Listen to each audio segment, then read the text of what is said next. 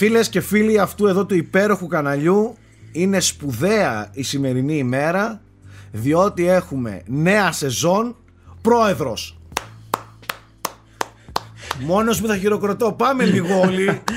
Πρόεδρος Γιώργος Νέα Πρίτσκας. σεζόν, Νέα νέα σεζόν σεζόν, Γιώργος πρόεδρος. Πρίτσκας. Δεν, δεν έχουμε κάτι άλλο να συζητήσουμε. Ε, είχα σκεφτεί και είχα κάνει έτσι ένα πολύ ωραίο μονόλογο ο οποίος ρε φίλε εν τέλει θα ήταν πολύ cringe. Και θα ήταν Το οποίο cringe ετοιμάζεις 6 μήνες τώρα. Ετοιμάζω τουλάχιστον 6 μήνες αυτό, για αυτό το μόνο που ετοιμάζομαι. Ε, αλλά να σου πω κάτι, δεν έχει νόημα να πω το οτιδήποτε. Η μοναδική ουσία σε όλο αυτό είναι ότι ξαναβλέπετε στις οθόνες σας τον μεγάλο Γιώργο Πρίτσκα, γνωστό και ως πρόεδρος σε όλο το Πανελλήνιο ή και στα πιο underground σοκάκια αυτής εδώ της βιομηχανίας ως πρεζιντέντε. Εντάξει. Αμάν. λοιπόν, Μάλιστα. ε, Ωραία. Πάμε παρακάτω.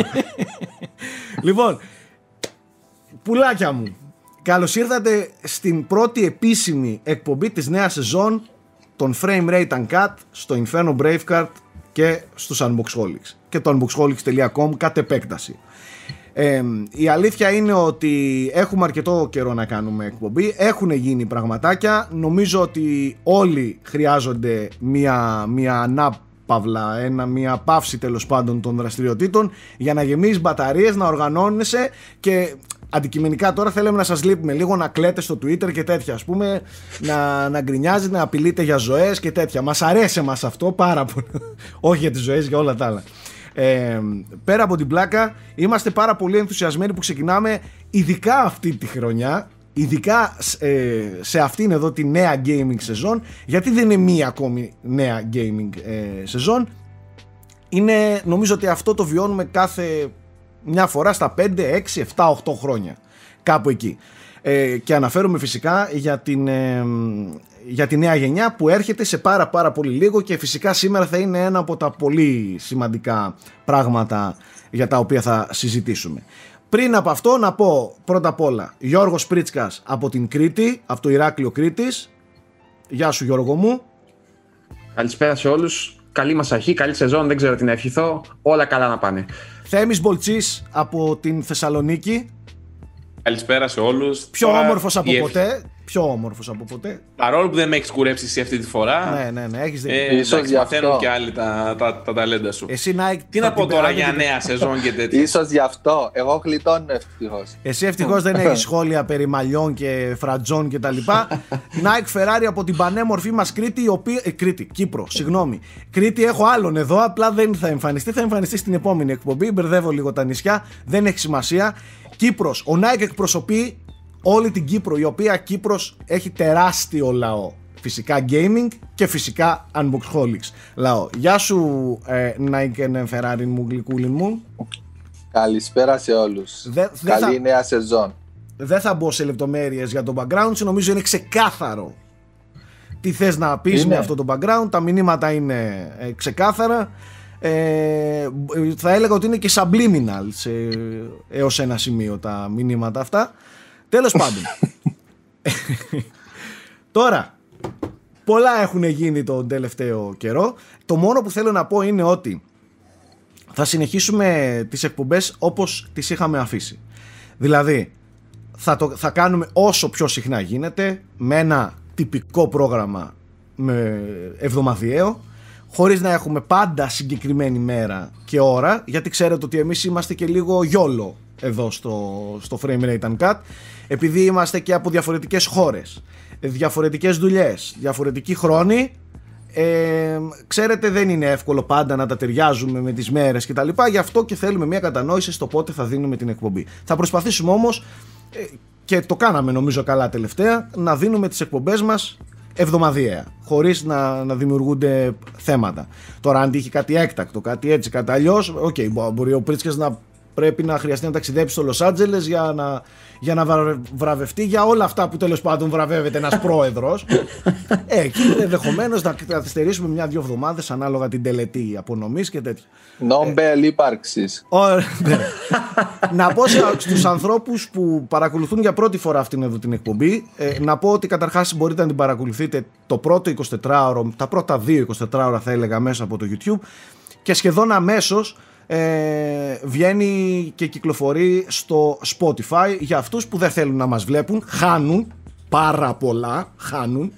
Χάνουν απίστευτη ασύλληπτη ομορφιά. Αλλά τέλος πάντων για τους λίγο πιο ξενέρωτους της φάσης που θέλουν μόνο να ακούν ε, και θέλουν να χάσουν όλα αυτά τα μούτρα μπορούν να ακούν την εκπομπή και στο Spotify. Να πω επίσης ότι σε αυτήν εδώ την εκπομπή συζητάμε στο, στο, στο κύριο κορμό της ε, σχετικά με τα video games για τα πάντα, ό,τι αφορούν ε, σε ό,τι αφορά στα video games και θα αφιερώνουμε και το υποσχόμαστε φέτος και θέλω να το δεσμευτούμε στην πρώτη εκπομπή θα αφιερώνουμε χρόνο ε, για τον κινηματογράφο και τις τηλεοπτικές σειρές. Θέλω σε αυτήν εδώ την νέα σεζόν να βάλουμε και κανένα δυο νέα πρόσωπα και θα το προσπαθήσουμε να βάλουμε νέα πρόσωπα για να ακούτε και να βλέπετε και άλλες φωνές όχι μόνο τις δικές μας που μπορεί και να τις βαρεθήκατε. Not, αλλά μπορεί καμιά φορά.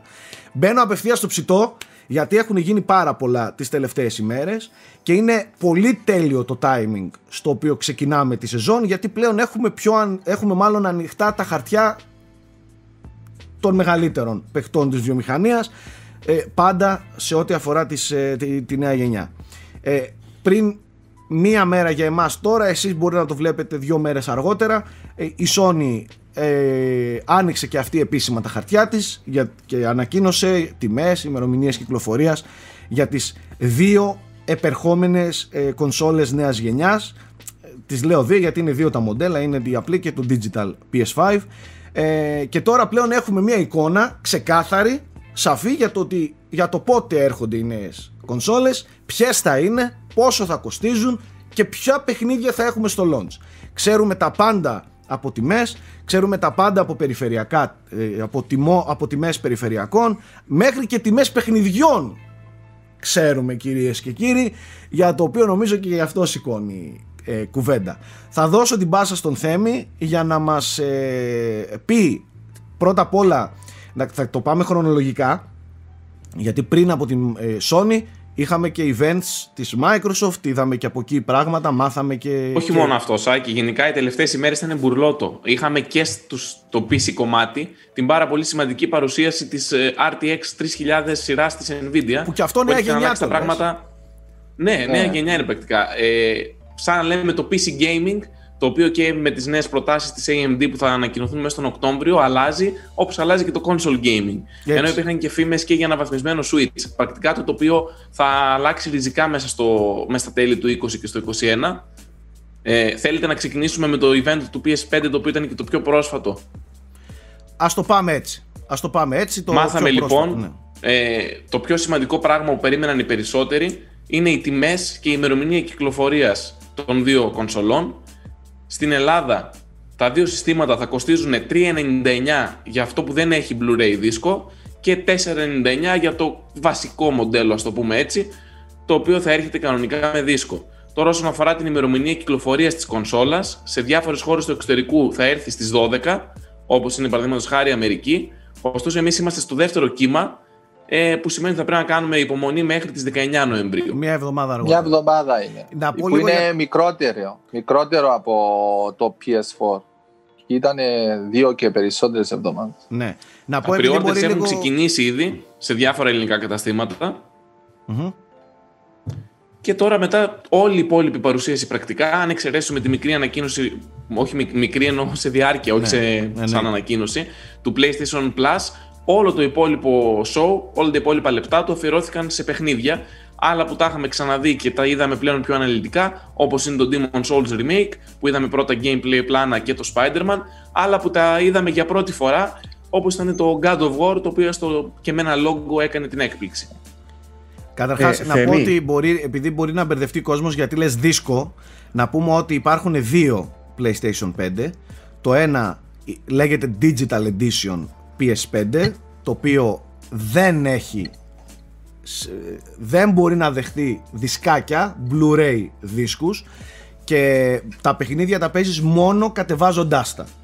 Ε, ενώ υπάρχει και μια κανονική έκδοση του PS5 η οποία κοστίζει 100 ευρώ περισσότερα δηλαδή από 3,99 κοστίζει 4,99 που είναι κονσόλα που, πλήρης που έχει και το, το Blu-ray ε, tray που λέμε ε, και δέχεται κανονικά δίσκους ε, Blu-ray και όχι μόνο του PS5, υποθέτω και PS4 και τα λοιπά και πιο παλιά. Ultra Blu- Blu-ray. Ναι, Ultra Blu-ray. Σημαντικό με- γιατί είναι το πρώτο, ε. Έτσι, ναι, έτσι. Ε, Ultra Blu-ray με 4K support. Το πρώτο της Sony. τη Sorry, μελλοντικά, Το πρώτο της Sony. Ναι, τη Sony. Ε, μελλοντικά και τα λοιπά και τα λοιπά. Ε, αυτές είναι οι δύο ε, κονσόλες, οι οποίες όπως είπε ο Θέμης πολύ σωστά έρχονται στις, 12, στις 19 σε εμάς στην Ελλάδα με τα pre-orders να έχουν ανοίξει από εχθές για εσάς. Σήμερα εμείς που Τάκη. γίνεται την εκπομπή. Έλα Γιώργο. Ξέ, ξέρεις τι θέλω να διευκρινίσουμε; Μπορεί σε εμάς να φαίνεται προφανές επειδή τα παρακολουθούμε ή και σε όποιον τα παρακολουθεί έτσι λίγο πιο στενά. Απλά επειδή το είδα στο Twitter μου να με ρωτάνε δύο-τρία παιδιά. Ε, είναι η ίδια κονσόλα, έτσι. Είναι η ίδια specs. Απλά η Αυτό- μόνη, το μόνο που δεν έχει είναι δισκάκι. Εκεί θα δηλαδή, πήγαινα ε, τώρα. δεν είναι σαν το Xbox, γι' αυτό επειδή υπάρχει μια σύγχυση και με ρωτούσαν αν ξέρουμε τα specs για το digital κτλ. Είναι η ίδια ακριβώς κονσόλα. Απλά είναι σε Ναι, δύο είναι διαφορετικές. ακριβώς ίδια. Ακριβώς ίδια. Η μόνη τους διαφορά είναι ότι δεν έχει Ναι. δισκάκι. Ε, οπότε είναι και λίγο πιο ελαφριά, αλλά μέγεθος ακριβώς ίδια, οπότε λίγο ελαφρύτερη και λίγα Ναι. λιγότερα watt.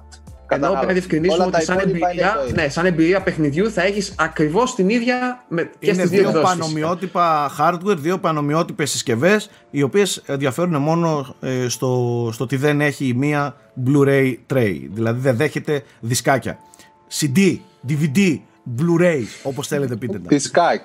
Δισκάκι. κασέτες που λέ- Κασέτες, έτσι. δεν δέχεται κασέτες που λέγαμε παλιά λοιπόν από εκεί και πέρα ναι δεν έχει να κάνει δεν είναι υποδέστερη ας πούμε ε, οπότε κάποιος που δεν τον ενδιαφέρει τα physical copies ή τα κανονικά δηλαδή δισκάκια ε, δεν έχει και λόγο να αγχώνεται για το πιο ακριβό μηχάνημα πάει με τη μία στο 399 για όλους Ε, τους Σάκη. υπόλοιπους εμάς είναι ένα Εγώ διαφωνώ. Διαφωνώ σε αυτό Κι που εγώ. λες. Δεν είναι μόνο ε, αν δεν σε ενδιαφέρουν τα δισκάκια. Αλλά λέω να τα συζητήσουμε σε λίγο. Λέω να πούμε λίγο και του Xbox για να έχουμε έτσι σημεία αναφοράς και σύγκρισης και μετά να μπούμε έτσι στην κουβέντα. Ωραία.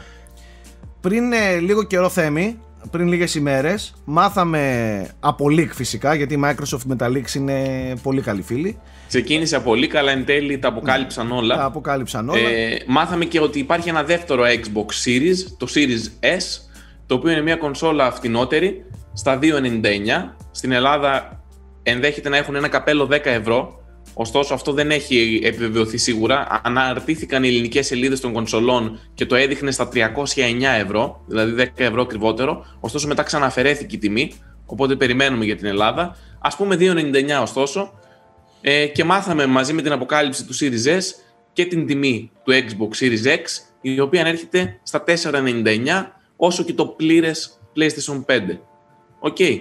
Πέρα από αυτό, κλείδωσαν και οι ημερομηνίες κυκλοφορίας των κονσολών, οι οποίες θα φτάσουν στις 10 Νοεμβρίου και οι δύο, σε 36 χώρες παγκοσμίως, Συμπεριλαμβανομένης και ημερομηνία. της χώρας μας. συμπεριλαμβανομένης και της Ελλάδας. Ε, τα pre-orders ξεκινάνε λίγες ημέρες μετά, στις 22 Σεπτεμβρίου και παράλληλα είχαν, είχε και κάποιες ανακοινώσεις η Microsoft οι οποίες αφορούν ε, υπηρεσίες και συγκεκριμένα το Game Pass. Μάθαμε π.χ. ότι τα, η υπηρεσία EA Play θα ενσωματωθεί μέσα στο Game Pass για τους συνδρομητές οπότε θα, μπορούν, θα μπορείτε να απολαύσετε με την ίδια συνδρομή χωρίς κάποιο επιπλέον κόστος και παιχνίδια όπως το FIFA, το Battlefield κτλ. κτλ. Ό,τι περιλαμβάνει ο κατάλογος του EA Play μαζί με EA κάποια άλλα Και ωφέλη. EA Access, κάπως έτσι το γνωρίζουμε. Ναι, Ήταν μέχρι δυστυχώς τώρα. η, η Ναι, Microsoft ναι. στο εξωτερικό προσφέρει ε, πακέτα όπως είναι τα κινητά για τις κονσόλες και τι εννοώ ότι μπορείς να πας στο χ μαγαζί και να, πλ- να βάλεις ένα συμβόλαιο να δίνεις 24,99 το μήνα ε, για το μικρό αν θυμάμαι καλά και 34,99 για το μεγάλο και μες- μέσα σε δύο χρόνια θα το έχεις αποπληρώσει και μέσα σε αυτά τα δύο χρόνια θα έχεις και Game Pass Ultimate. Δηλαδή, OK, okay, σου σου δίνουν- να πληρώνει 15 ευρώ το μήνα και 10 ευρώ το Game Pass. ας πούμε. Δεν θυμάμαι ακριβώς πόσο είναι, αλλά θέλω να σου πω. Ακριβώς. Είναι, Ναι, σου Οπότε δίνει- με, σου με δίνεις δόσεις 24,99 το μήνα παίρνεις την κονσόλα σου και τη συνδρομή σου και είσαι πανέτοιμος. Πληρώνεις μόνο 25 ευρώ το μήνα και παίζεις. σου Ωστόσο δίνει αυτός δεν δόσεις με υπάρχει στην Game Ελλάδα. Pass δώρο. Θέμη, Δώρο. Βγαίνει Ναι, λίγο κοίταξε, φθηνότερα δεν είναι φυσικά. δώρο. Δεν είναι δώρο γιατί 24, 25 δολάρια ή ευρώ, 12, 24 μήνες είναι 600 ευρώ. Οπότε 300 Α, είναι οκ, το. έχεις δίκιο, το- έχεις δίκιο, έχεις δίκιο. Σου Ναι. βγαίνει 50 ευρώ φθηνότερο ωστόσο. Ναι, α, ε, Θέμη, καλή κίνηση. αυτό που θέλω να ρωτήσω είναι, μπορείς όμως να το πάρεις από το εξωτερικό με αυτό το πρόγραμμα; Ή είναι Αυτό πολύ δεν δύσκολο; το γνωρίζω. Ενδέχεται να υπάρχει μόνο από το Microsoft Store απευθείας, ε, αλλά δεν ξέρω. Δεν ξέρω αν γίνεται. Γιατί λογικά για να ισχύει αυτό το πρόγραμμα χρηματοδότησης θα πρέπει να αποδείξεις κιόλας ότι μπορείς να την πληρώνεις στην κονσόλα. Ναι. Οπότε ίσως θέλει να βάλεις. Ε, Όπως γίνεται εδώ πέρα, πρέπει να δείξεις ότι δουλεύεις, ας πούμε, για να πάρεις κάτι με δόσεις. Ίσως ε, χρειάζεται να Ε, γίνει. Συνήθως σε- θέλει πιστοτική απλά. Κατάλαβες να έχεις πιστοτική, η οποία σε καλύπτει. τέτοιο. Ακριβώς. Αλλά για να, για να μην λένε ότι μπορεί παντού, μάλλον δεν θα αφήνουν ούτε από το ίδιο τους το κατάστημα. Έτσι φαντάζομαι εγώ. Τέλος πάντων. Σίγουρα, σίγουρα. Κρίμα, γιατί θα ήταν Απλά πολύ αυτό, καλύτερη. μπαίνεις, αυτό αλλάζει λίγο την εξίσωση της τιμής στο εξωτερικό. Γι' αυτό το Ναι, αναφέρω. ναι, ναι, ναι. Έχεις δίκιο. Τώρα, σε ό,τι αφορά Ωραία. τις διαφορές, εδώ, σε αντίθεση με τα PS5, Ναι.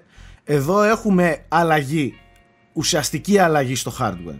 Δηλαδή, το Xbox Series S, το φθηνό Xbox δηλαδή, των 2,99 ευρώ, είναι υποδεέστερο το hardware του. Ε, αρκετά κιόλας. Ε, βέβαια, ε, εμένα να σου πω την αλήθεια, μου έκανε εντύπωση ότι παρόλο που έχουμε χαμηλότερη, αρκετά αισθητά χαμηλότερη υποδύναμη, ε, για εμένα πήρε το πράσινο φως η κονσόλα ως κάτι πολύ χρήσιμο από τη στιγμή που διάβασα ότι θα υποστηρίζονται κάποιες έτσι βασικές τεχνολογίες που αναμένουμε να πρωταγωνιστήσουν στην επόμενη γενιά όπως είναι για παράδειγμα τα γρήγορα loadings, οι γρήγοροι δίσκοι, το RTX, ε, το Ray Tracing δηλαδή, συγγνώμη, πιο σωστά ε, και όλα αυτά. Η κονσόλα η μικρότερη, θα τα πει πιο αναλυτικά ο Θέμης ε, που τα λέει πιο ωραία, η μικρότερη κονσόλα δεν θα υποστηρίζει 4K αναλύσεις ε, και θα απευθύνεται σε, αυ- σε ανθρώπους που θέλουν να κάνουν 1080p. Σάκη, θα υποστηρίζει 4K αναλύσεις και, θα, και στο streaming και upscaling θα έχει για τα παιχνίδια. Ωστόσο, δεν είναι σχεδιασμένη αυτό, για να αυτό, τρέχει σε 4K αυτό, αναλύσεις. αυτό, αυτό. Ε, δεν θα είναι κονσόλα η οποία θα μπορέσει εύκολα να σου δώσει 4K ανάλυση native όπως θα δίνει για παράδειγμα το Xbox ε, Series X.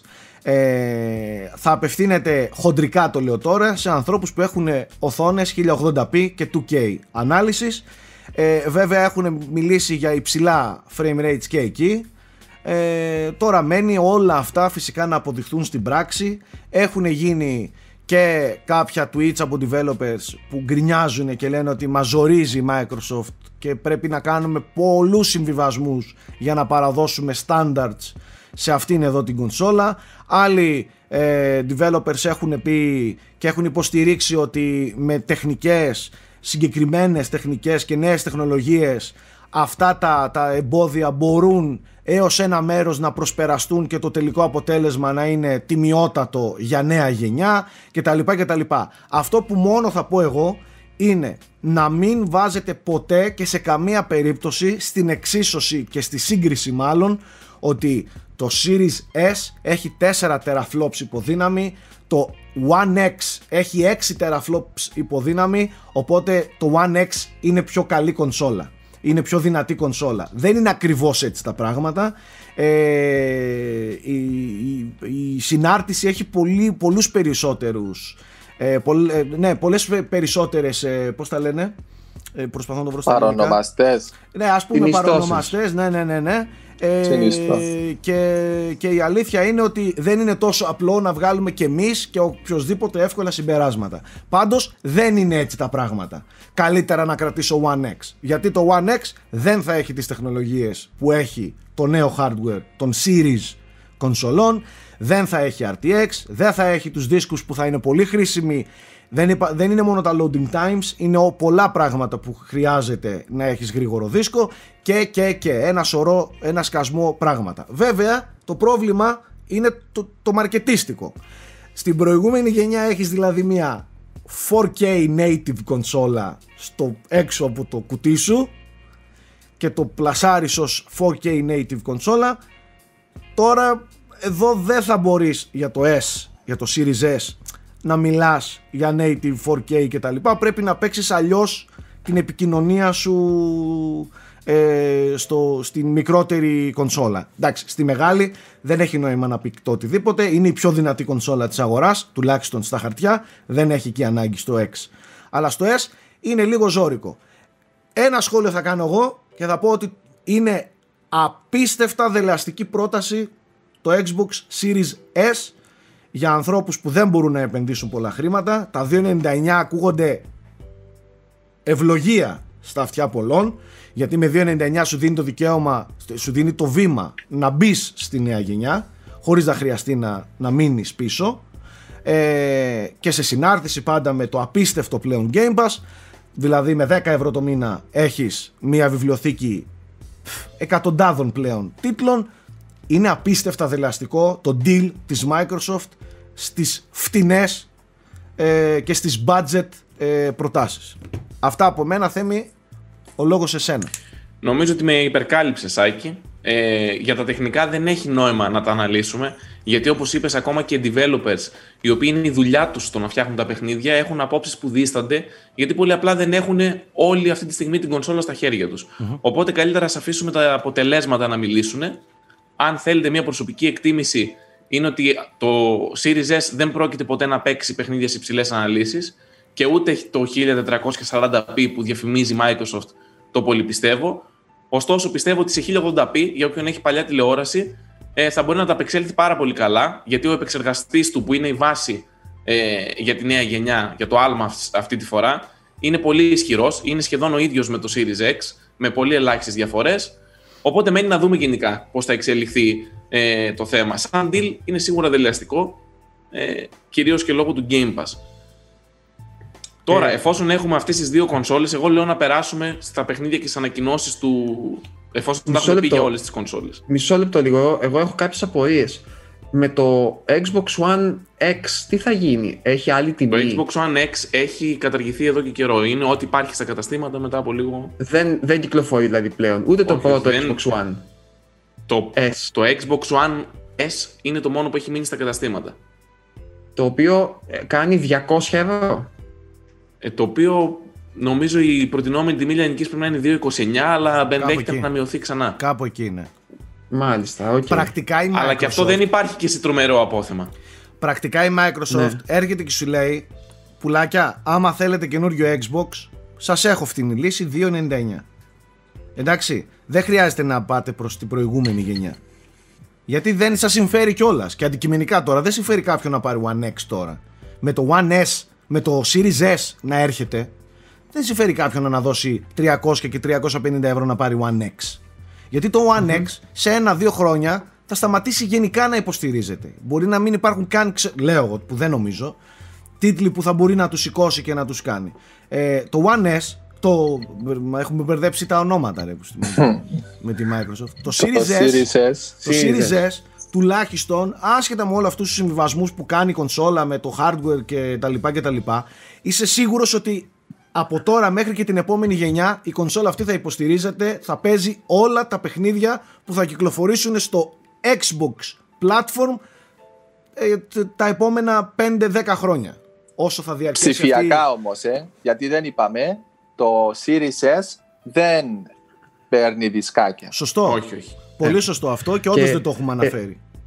Και εδώ πρέπει να βάλουμε λίγο και έναν άλλο παράγοντα. Ότι ο σκληρός δίσκος, όχι μόνο αυτού, αλλά πόσο μάλλον αυτού που είναι μόνο digital, είναι μικρή. Είναι, είναι μικρός και αυτός και τον άλλον. Δηλαδή, νομίζω ο συγκεκριμένος έχει 512. Ε, δηλαδή, 500 για μια κονσόλα που είναι μόνο digital σε νέα γενιάς παιχνίδια που θα είναι στο νερό 100 γίγα το παιχνίδι, έτσι πως πάνε τα πράγματα. Να σε Μην παίρνει και εγώ, γιατί... αλλά ας τον ναι, δούμε και αυτό. Επειδή δεν θα είναι 4K, δεν είναι απίθανο να είναι μικρότερα αυτό, τα ηχεία. Επειδή δεν θα έχει 4K assets ναι. μέσα καθόλου, ενδεχομένως τα αρχαία είναι πολύ μικρότερα. Ναι.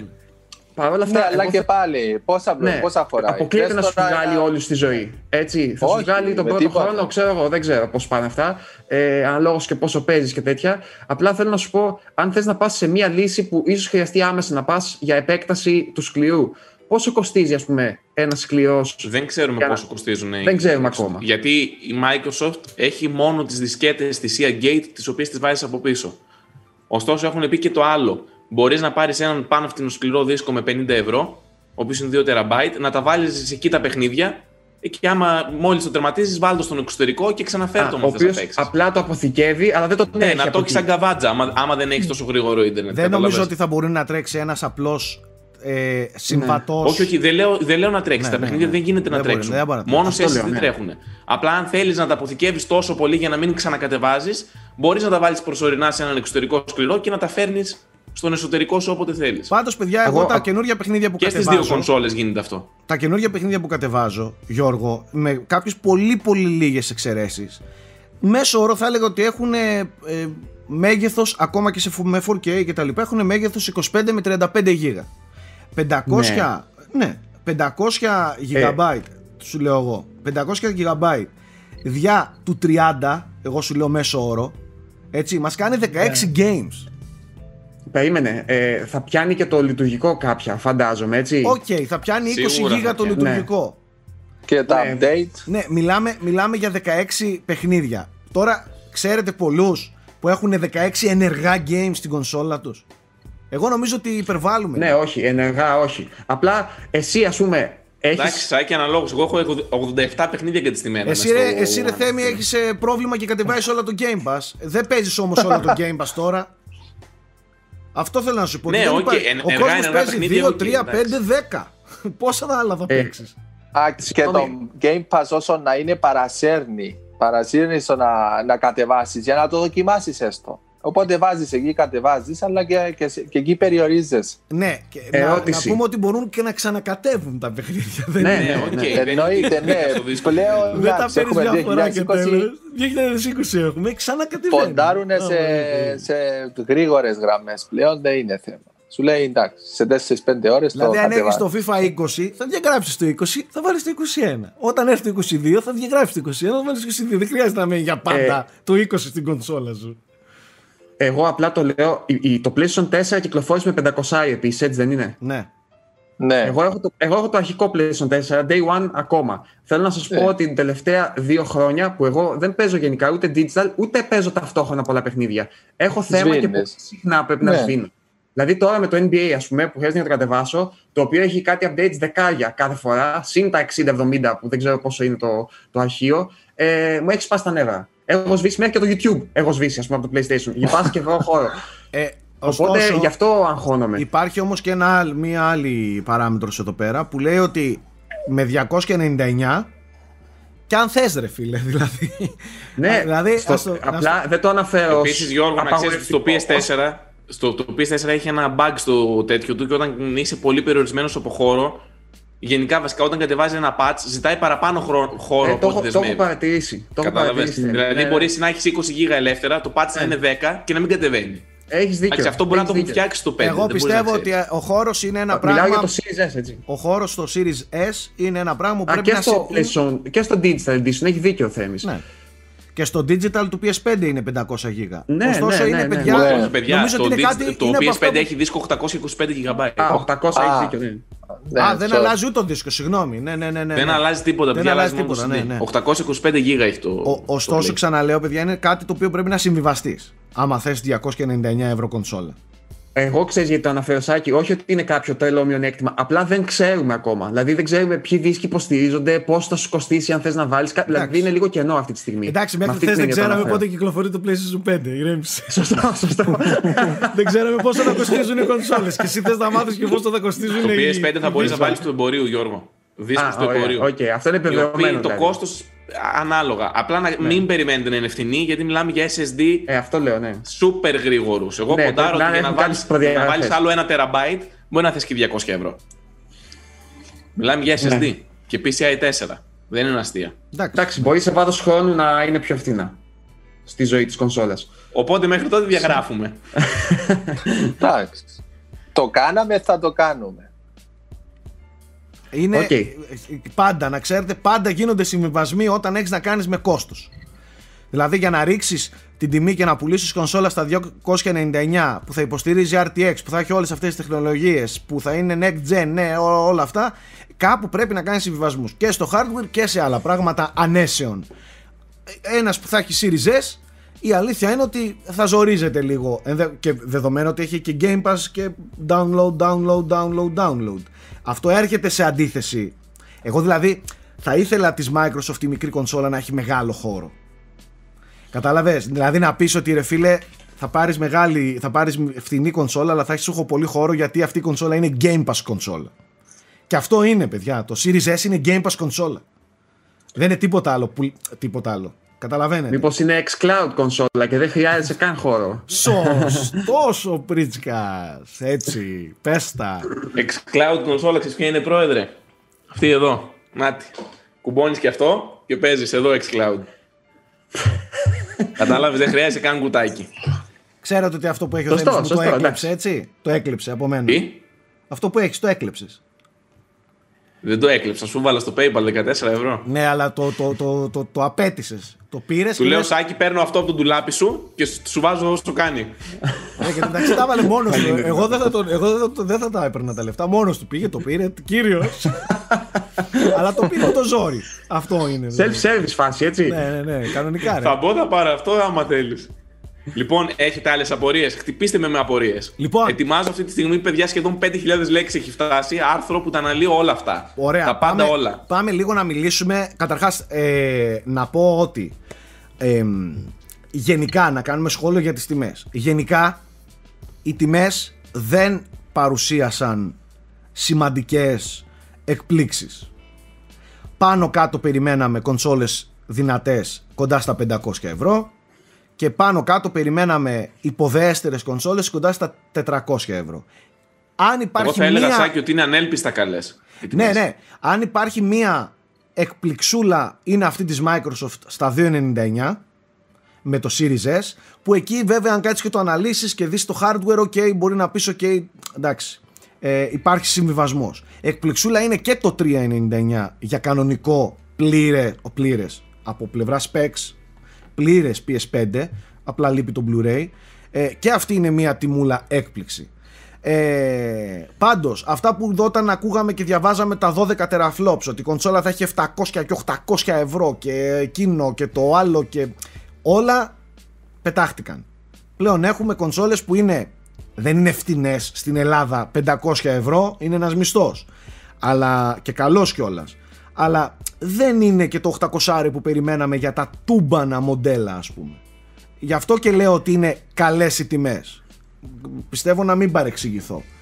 Ε, Ε, σε ολοκλήρωσε και θα σχολιάσω μετά.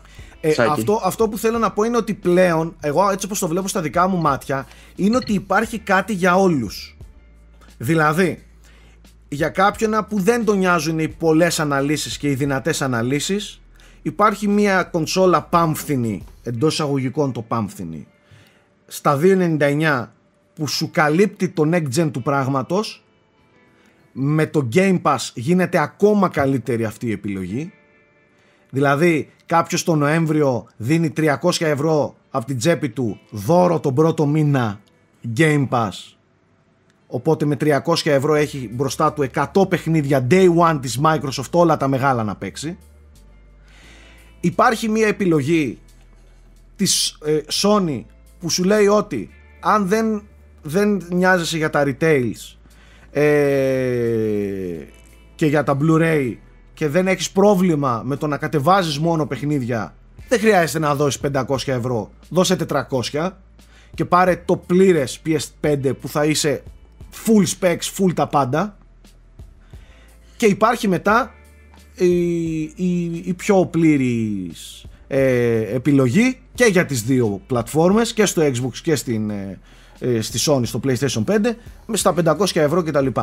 Δηλαδή η- έχει κάτι για όλους, για όλες τις τσέπες ε, και αυτό είναι καλό γιατί δεν θα είναι τελικά ένα άθλημα που, που θα, θα ασχοληθούν τουλάχιστον στην αρχή μόνο οι άνετοι που έχουν 500 ευρώ να δώσουν.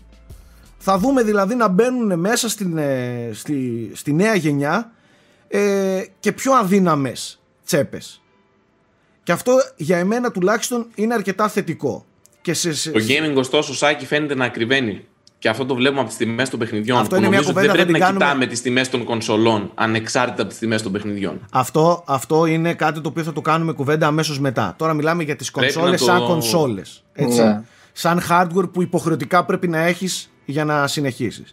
Να πω σε αυτό το σημείο και να κάνω μια παρένθεση ότι στη συνάρτηση δεν βάζουμε γενικά τα PCs Γιατί τα PCs είναι μια άλλη φιλοσοφία, μια, μια άλλη κατηγορία gaming και εννοείται, αν θέλετε τη δική μου άποψη με όλα αυτά που γίνονται και ακούμε καθημερινά και χθε είδαμε και μερικές κολοτούμπες από την Sony ε, εννοείται ότι αν έχει κάποιος καλό PC παιδιά δεν νομίζω να χρειάζεται και τόσο να αγχώνεται πότε θα αγοράσει νέα κονσόλα γιατί οπότε φαίνεται ότι τα περισσότερα καλά παιχνίδια κυκλοφορούν ε, στη, στο, στο PC ε, πάντως ε, συνεχίζω και πιστεύω ότι τη μάχη των φθηνών κονσολών θα την κερδίσει η Microsoft και τη μάχη των ακριβών θα την κερδίσει η Sony και αυτό γιατί θα έχει όπως και φαίνεται και φάνηκε και από χθες, θα έχει ένα πολύ μεγάλο δούριο ύπο που λέγεται τα παιχνίδια τα AAA exclusive games. Ε, έτσι πιστεύω εγώ. Τώρα το τι θα γίνει με το Game Pass το οποίο έρχεται με τεράστια φόρα τελικά στους πάντες και αρχίζει και χτυπάει την πόρτα και ανθρώπων που μέχρι τώρα δεν το είχαν πάρει στα πολύ σοβαρά. Και φέρνω παράδειγμα τον αδερφό μου ο οποίος πριν μια εβδομάδα έμαθε τι σημαίνει Game Pass και δεν έχει ανοίξει άλλη κονσόλα από τότε. Και είναι όλη την ημέρα με το Game Pass. Το Game Pass παιδιά είναι, αρχίζει και γίνεται πάρα πάρα πολύ ε, σημαντική ε, πλατφόρμα να το πω έτσι σημαντική υπηρεσία ε, και μεγάλο system seller για την, ε, για την Microsoft. Όλα τα υπόλοιπα προβλήματα, ναι, εδώ είμαστε να συζητήσουμε Γιώργο, γιατί έχεις και εσύ κάποιες διαφωνίες για το περί Game Pass. Ωστόσο, σε έναν, για έναν άνθρωπο που έχει 300 ευρώ στην τσέπη του και δεν έχει να παίρνει λεφτά, δεν έχει να, να αγοράζει 80 ευρώ games γιατί εκεί θα πάνε τα games. Ε, συγγνώμη, αλλά 10 ευρώ να παίζεις 150 παιχνίδια διαθέσιμα, καλά παιχνίδια. Και τι έγινε, εντάξει, ας μην έχουμε day one πολλά από τα AAA multi-platform games ε, νομίζω ότι είναι, είναι τρομερή περίπτωση. Τώρα το τι, θα, τι, τι σημαίνει αυτό σε βάθος χρόνου για τη βιομηχανία εδώ είμαστε για να το κουβεντιάσουμε για να το δούμε. Αυτά από εμένα. Ε, εγώ αυτό που θέλω να πω είναι ότι βλέπω ξεκάθαρα ότι η Sony προσπαθεί να πλασάει περισσότερο το digital. Δηλαδή τα 100 ευρώ διαφορά είναι μια αρκετά μεγάλη τιμή, αρκετά μεγάλη διαφορά μόνο για το δισκάκι. Νομίζω ότι ε, ευελπιστεί να πουλήσει αρκετά σε digital με την έννοια ότι μέσω του digital έχει απόλυτο έλεγχο των πωλήσεών της. Δηλαδή ε, κάθε τύπο που αγοράζεται μέσω του, ε, του, του μαγαζιού της, του ηλεκτρονικού τέλος πάντων, έχει προφανώς πολύ μεγάλο μερίδιο. Ε, οπότε νομίζω θα τη βόλευε να έχει μεγάλο adoption από το digital. Επίσης, από την άλλη έχει κάποιες τυκλοποδιές οι οποίες είναι τα πολύ ακριβά παιχνίδια που είδαμε γιατί ουσιαστικά η πραγματική τιμή του PlayStation 5 είναι, δεν είναι 400 είναι 470 ή 460. Γιατί πρέπει να πάρεις και ένα παιχνίδι έτσι, για να παίξεις κάτι. Ή 480 ναι. στην, στην Ευρώπη. Έτσι, δηλαδή αστείο. Ε, ενώ στο Xbox η πραγματική τιμή είναι όντως 300. Κατάλαβες, δηλαδή παίρνεις και παίζεις. Οπότε αυτό. δεν ξέρω, ας πούμε, τι σκοπό και πώς ακριβώς θα αντιδράσει η αγορά. Εγώ ενώ στην αρχή ήμουν θετικός για το digital, μετά από αυτά που βλέπω στις τιμές των παιχνιδιών και με την έννοια ότι στο digital δεν έχεις και πολλές επιλογές. Αυτή τη στιγμή δεν ξέρουμε τι γίνεται με τα digital youth games. Οπότε δεν ξέρουμε. Εξαρτάσαι μόνο τις προσφορές του καταστήματος. Δεν μπορείς να. Δεν έχεις κάποια used games δεν γίνεται να υπάρξουν. Δεν υπάρχουν. Υπάρχει... Αυτό λέω. Δεν υπάρχουν. Το δεν θα υπάρξουν δεν είμαι τόσο σίγουρος. Το δεν θα okay, υπάρξουν. Μπορεί ποτέ. να υπάρξουν, ωστόσο ξεχνάς και, μια, και έναν άλλο παράγοντα. Το οποίο άντε, τυπικά τα παιχνίδια κάνουν 80 ευρώ, αλλά άμα, άμα είσαι full digital και πάρω εγώ και εσύ πρόεδρε ένα digital PS4, σου κάνω share το λογαριασμό μου και βάζουμε ο καθένας από 40 και τα παίρνουμε τα παιχνίδια. Και είναι full νόμιμο και full κανονικό. Αυτό δεν ξέρω. Τώρα, αυτό... Ναι, αλλά το κάνουν και σε αυτή τη γενιά. Μην ξεχνά ότι οι digital consoles έχουν και το αυτό... Εγώ σου λέω τον, τον αντίλογο, έτσι. Ναι, οι digital αυτό consoles, είναι που λες τώρα να έχει. Ένας φίλος σου. Περίμενε λίγο, Ναι, αλλά δεν έχεις εισάξια, εισάξια δικαιώματα. Έχεις primary και secondary console, έτσι δεν είναι; Και οι δύο παίζουν όμως. Ναι, αλλά πρέπει ο ένας να είναι συνεχώς Ταυτόχρονα συνδεμένο όχι. στο Και ίντερνετ, ας ταυτόχρονα πούμε. παίζουν. Και ταυτόχρονα. Ταυτόχρονα Μπορεί παίζουν, ρε ταυτόχρονα, παιδιά. αλλά ο ένας πρέπει να κάνει ε, συνέχεια validation ανά δύο ώρες, νομίζω, για να μπορεί να συνεχίσει. Το second, η secondary κονσόλα πρέπει να είναι συνδεμένη συνεχώς στο ίντερνετ και να κάνει validation, ε, νομίζω, ανά δύο ώρες, κάπως έτσι για να συνεχίσει. Δεν, ξέρω, δεν, δεν γνωρίζω για το validation. Εγώ το έχω που με τον λες. αδερφό μου αυτό. Έχω, το έχω με τον αδερφό μου και δεν μπορούμε να παίζουμε ταυτόχρονα online. Κατάλαβες; Δεν μπορούμε να παίξουμε ταυτόχρονα online. Γιώργο, Όταν, νομίζω ότι κάπου μπερδεύεσαι. Κάπου είμαι κάνεις είμαι λάθος ρε σίγουρος. φίλε και εγώ Είμαι σίγουρος Ε, ότι παίζεις γιατί το πολλά κάνω αυτό το παιχνίδια- πράγμα. Πολλά παιχνίδια έχουμε παίξει live co-op κιόλας. Με share από εμένα σε αυτούς Με τον ίδιο Οκ. Με το, λέμε, το Ελλάδα, λέμε άλλο πράγμα μάλλον. Εσείς λέτε να κάνει share, να κατέβει το παιχνίδι και μετά να παίξεις με άλλο προφίλ. Ναι, Ναι. με το Οκ, δικό σου εγώ, κανονικά και εγώ, achievements λέω, κανονικά δεν αλλάζει εγώ τίποτα. λέω ίδιο προφίλ, δύο Όχι, κονσόλες. ρε. Αυτό καταρχάς, κατάλαβες. δεν, αυτό καταρχάς δεν υποτίθεται ότι και ψιλοαπαγορεύεται. Αυτό Όχι, όμως δεν λέω- απαγορεύεται. Έχεις primary και secondary. Ναι, και οκ. καλά, σαν οικογένεια, άμα είσαι, κατάλαβε. Το family sharing, ωστόσο, δεν πρέπει να το ξεχνάμε όταν μιλάμε στο digital. Αυτό ήθελα να πω. Εντάξει.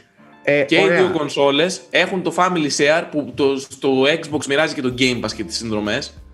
Οπότε, εντάξει, ε, και μόνος μου το είπα, όντως ανεβαίνει το κόστος. Απλά εντάξει, ένας μπορεί στο digital να το δει έτσι το πλεονέκτημα. ενώ Υπάρχουν το CD λύσεις εννοείς τέτοιες. Δεκτό. Ναι, το digital σπάει σε δύο. Το CD δεν σπάει σε δύο. Κατάλαβε. Το CD δανείζεται όμως. Ναι, Ναι, αλλά όπως, ταυτόχρονα δεν μπορείς να παίξεις. Εντάξει, OK, okay, Θέμη. Το CD όμως δανείζεται και μεταπωλείται και η αξία του πέφτει με τον καιρό, ας πούμε, εύκολα. Δηλαδή το βρίσκεις πολύ άνετα, ας πούμε, μετά. Αν είναι κανένα single player, ξέρω εγώ, παιχνίδι που συνήθως κατευθείαν πάνε στην αγορά. Ναι, κάθε second μέσο έχει τα hand. θετικά και τα αρνητικά.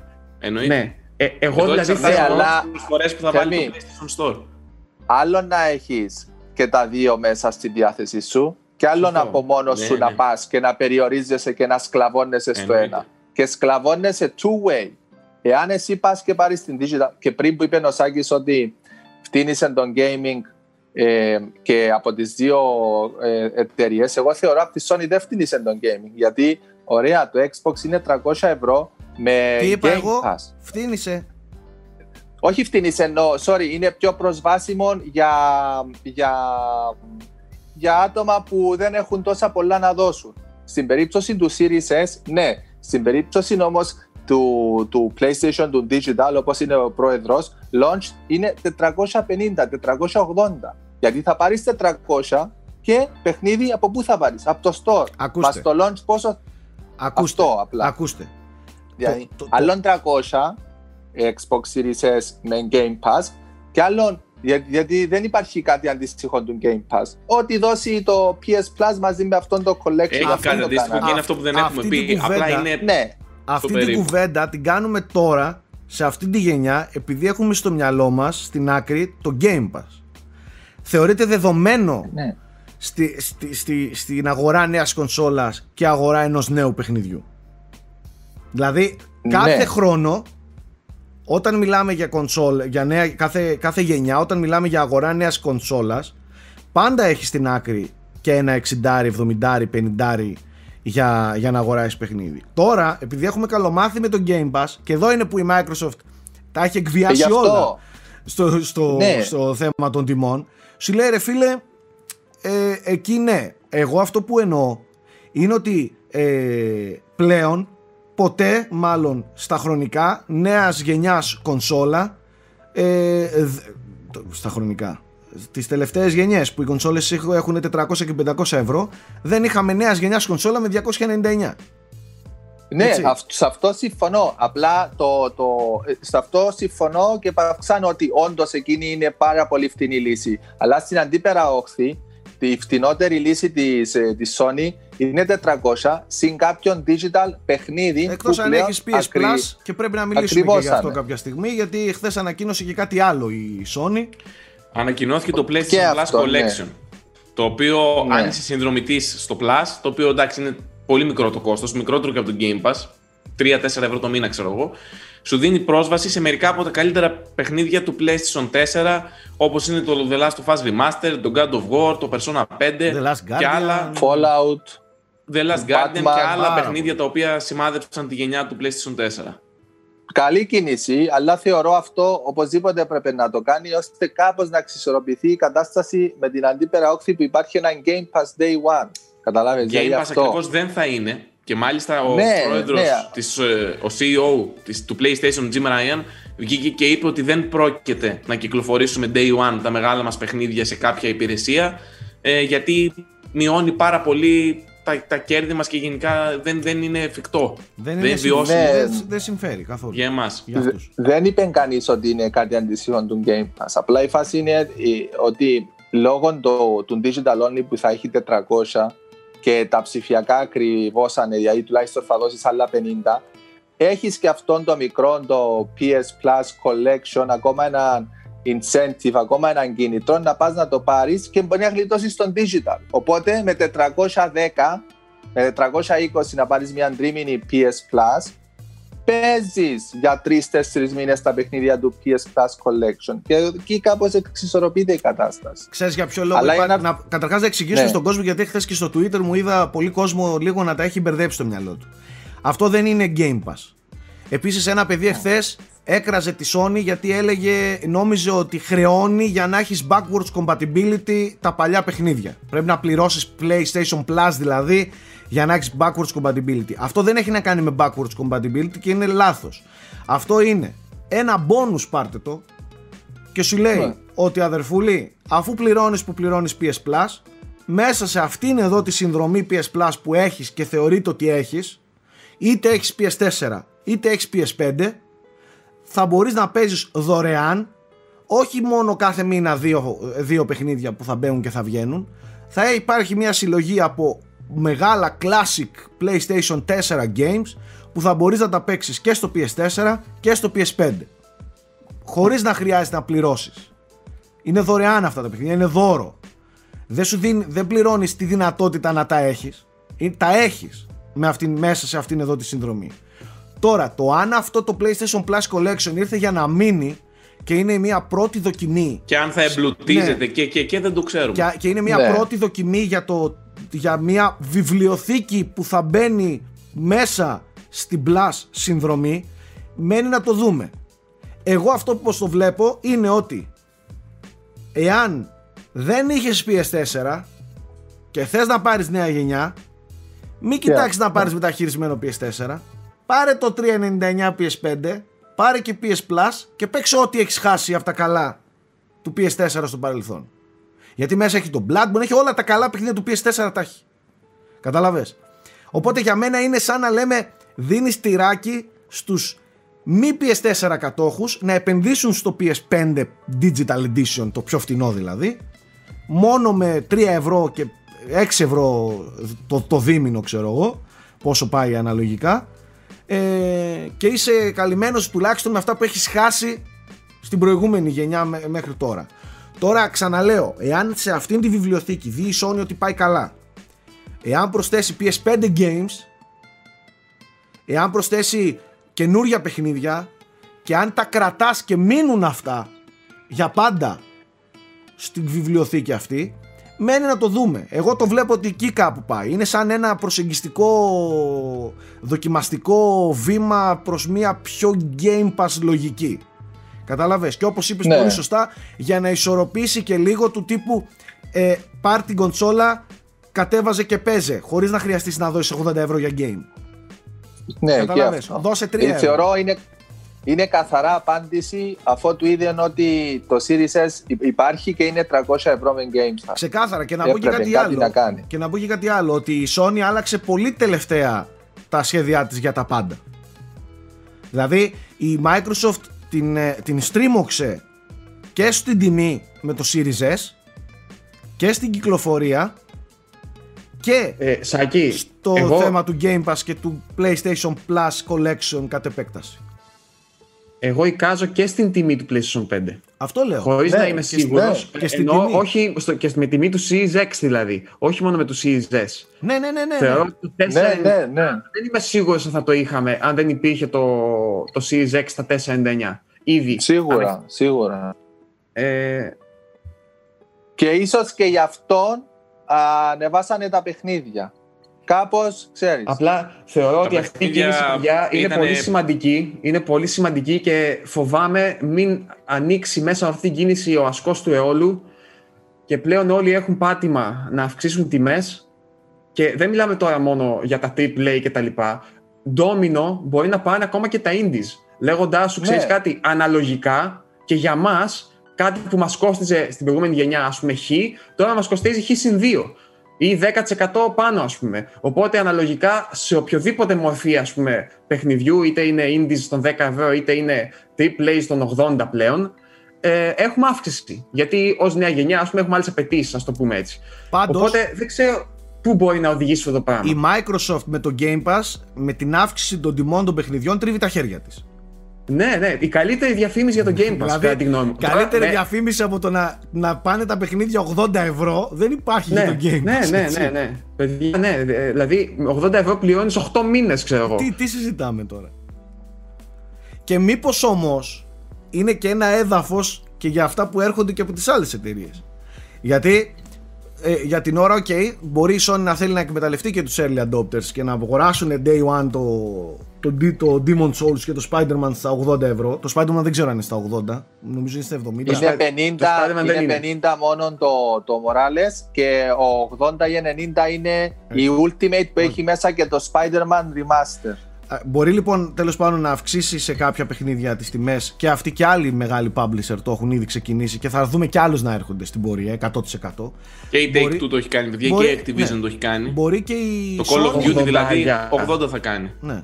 Μπορεί Το δηλαδή. μπάσκετ, το αλήθεια.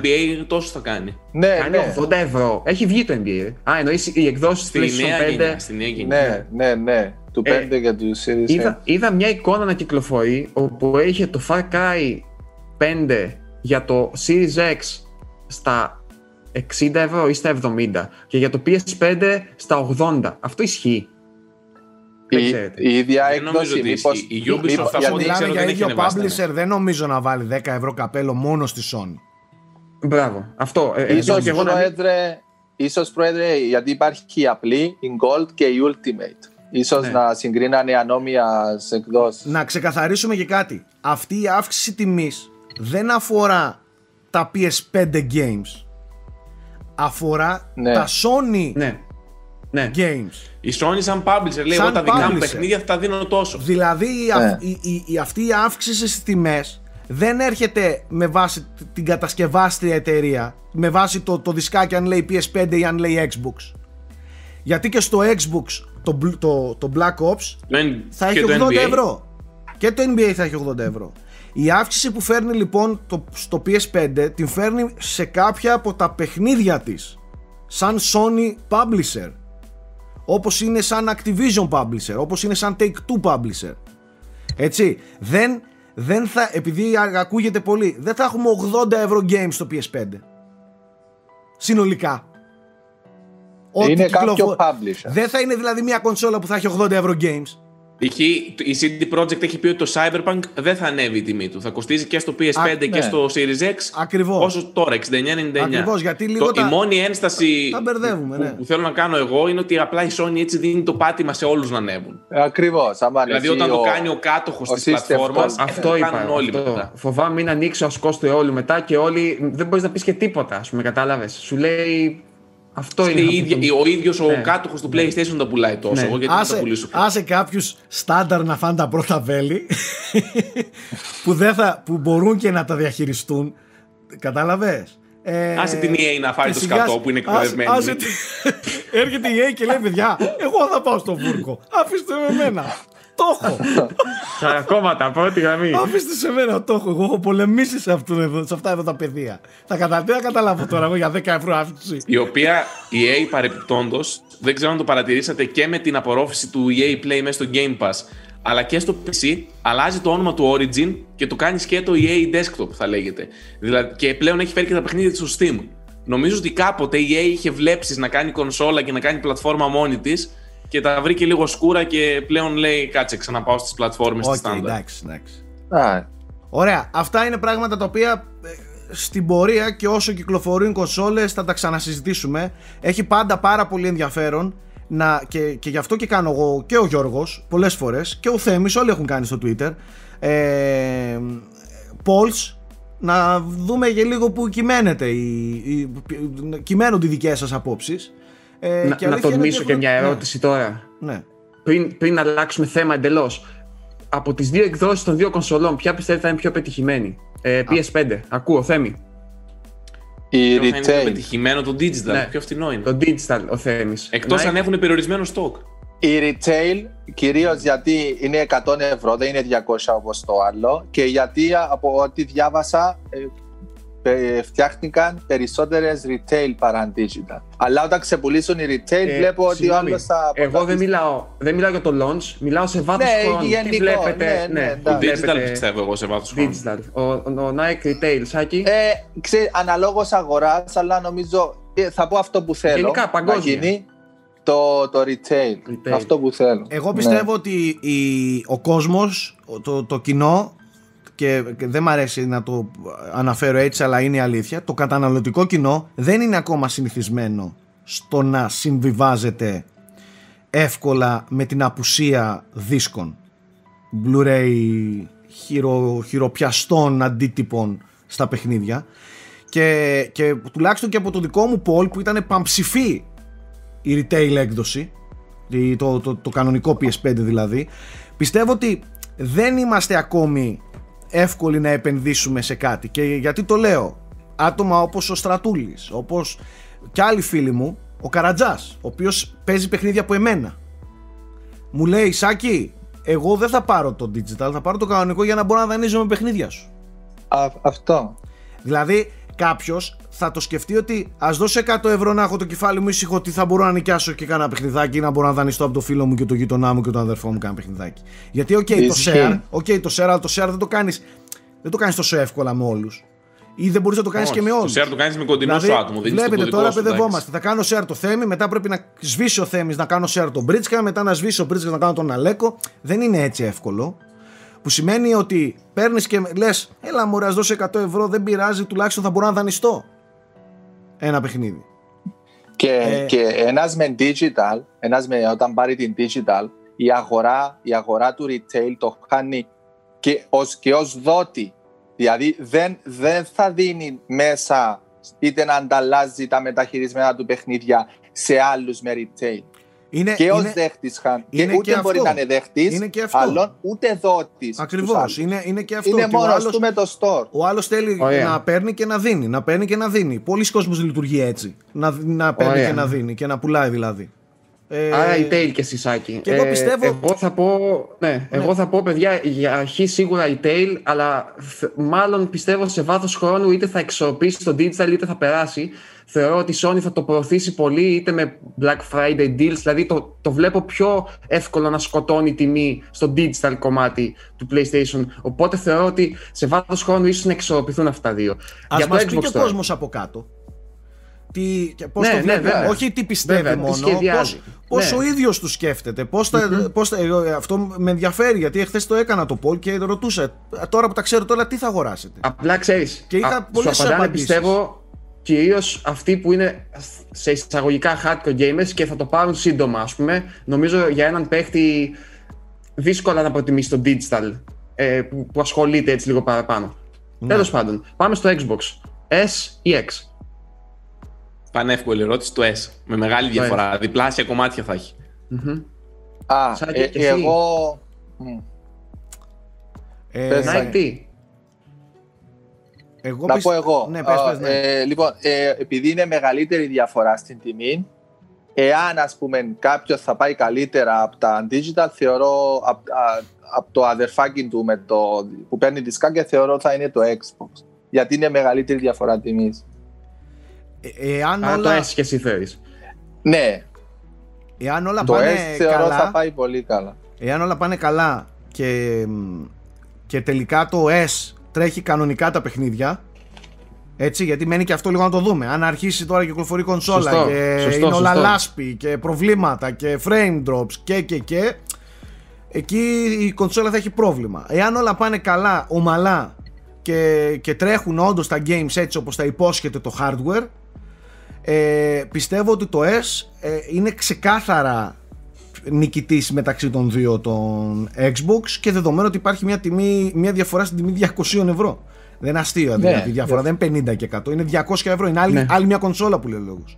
Και με, με ένα πακέτο ε, bundle ή με μια πρώτη πτώση τιμής στα 250 ξέρω εγώ, αυτή η κονσόλα δεν θα γίνει ανάρπαστη. Θα έχεις νέα κονσόλα νέας γενιάς με 250 Ναι. ευρώ ή με πακέτο Game Pass πάνω, 12 μήνες έτσι. Νομίζω, Σάκη, ότι αν ισχύει όντως αυτό που λες, αν δηλαδή αποδειχθεί μια ποιοτική έτσι, πρόταση ε, για τα ίδια παιχνίδια, τότε θα παίξει πολύ και ως δεύτερη κονσόλα πολλών. Που, α, Δηλαδή- Πάρα πολλοί κόσμος μου το έγραψε. Ναι. Κανονικό Ναι, ναι, PS5 ναι, πολύ λογικό. πρώτη επιλογή, retail PS5 πρώτη επιλογή και δεύτερη επιλογή Xbox S για να μην χάσω τα όποια exclusive έχει Σωστό. η Microsoft και το Game Pass. Τέλειος σαν...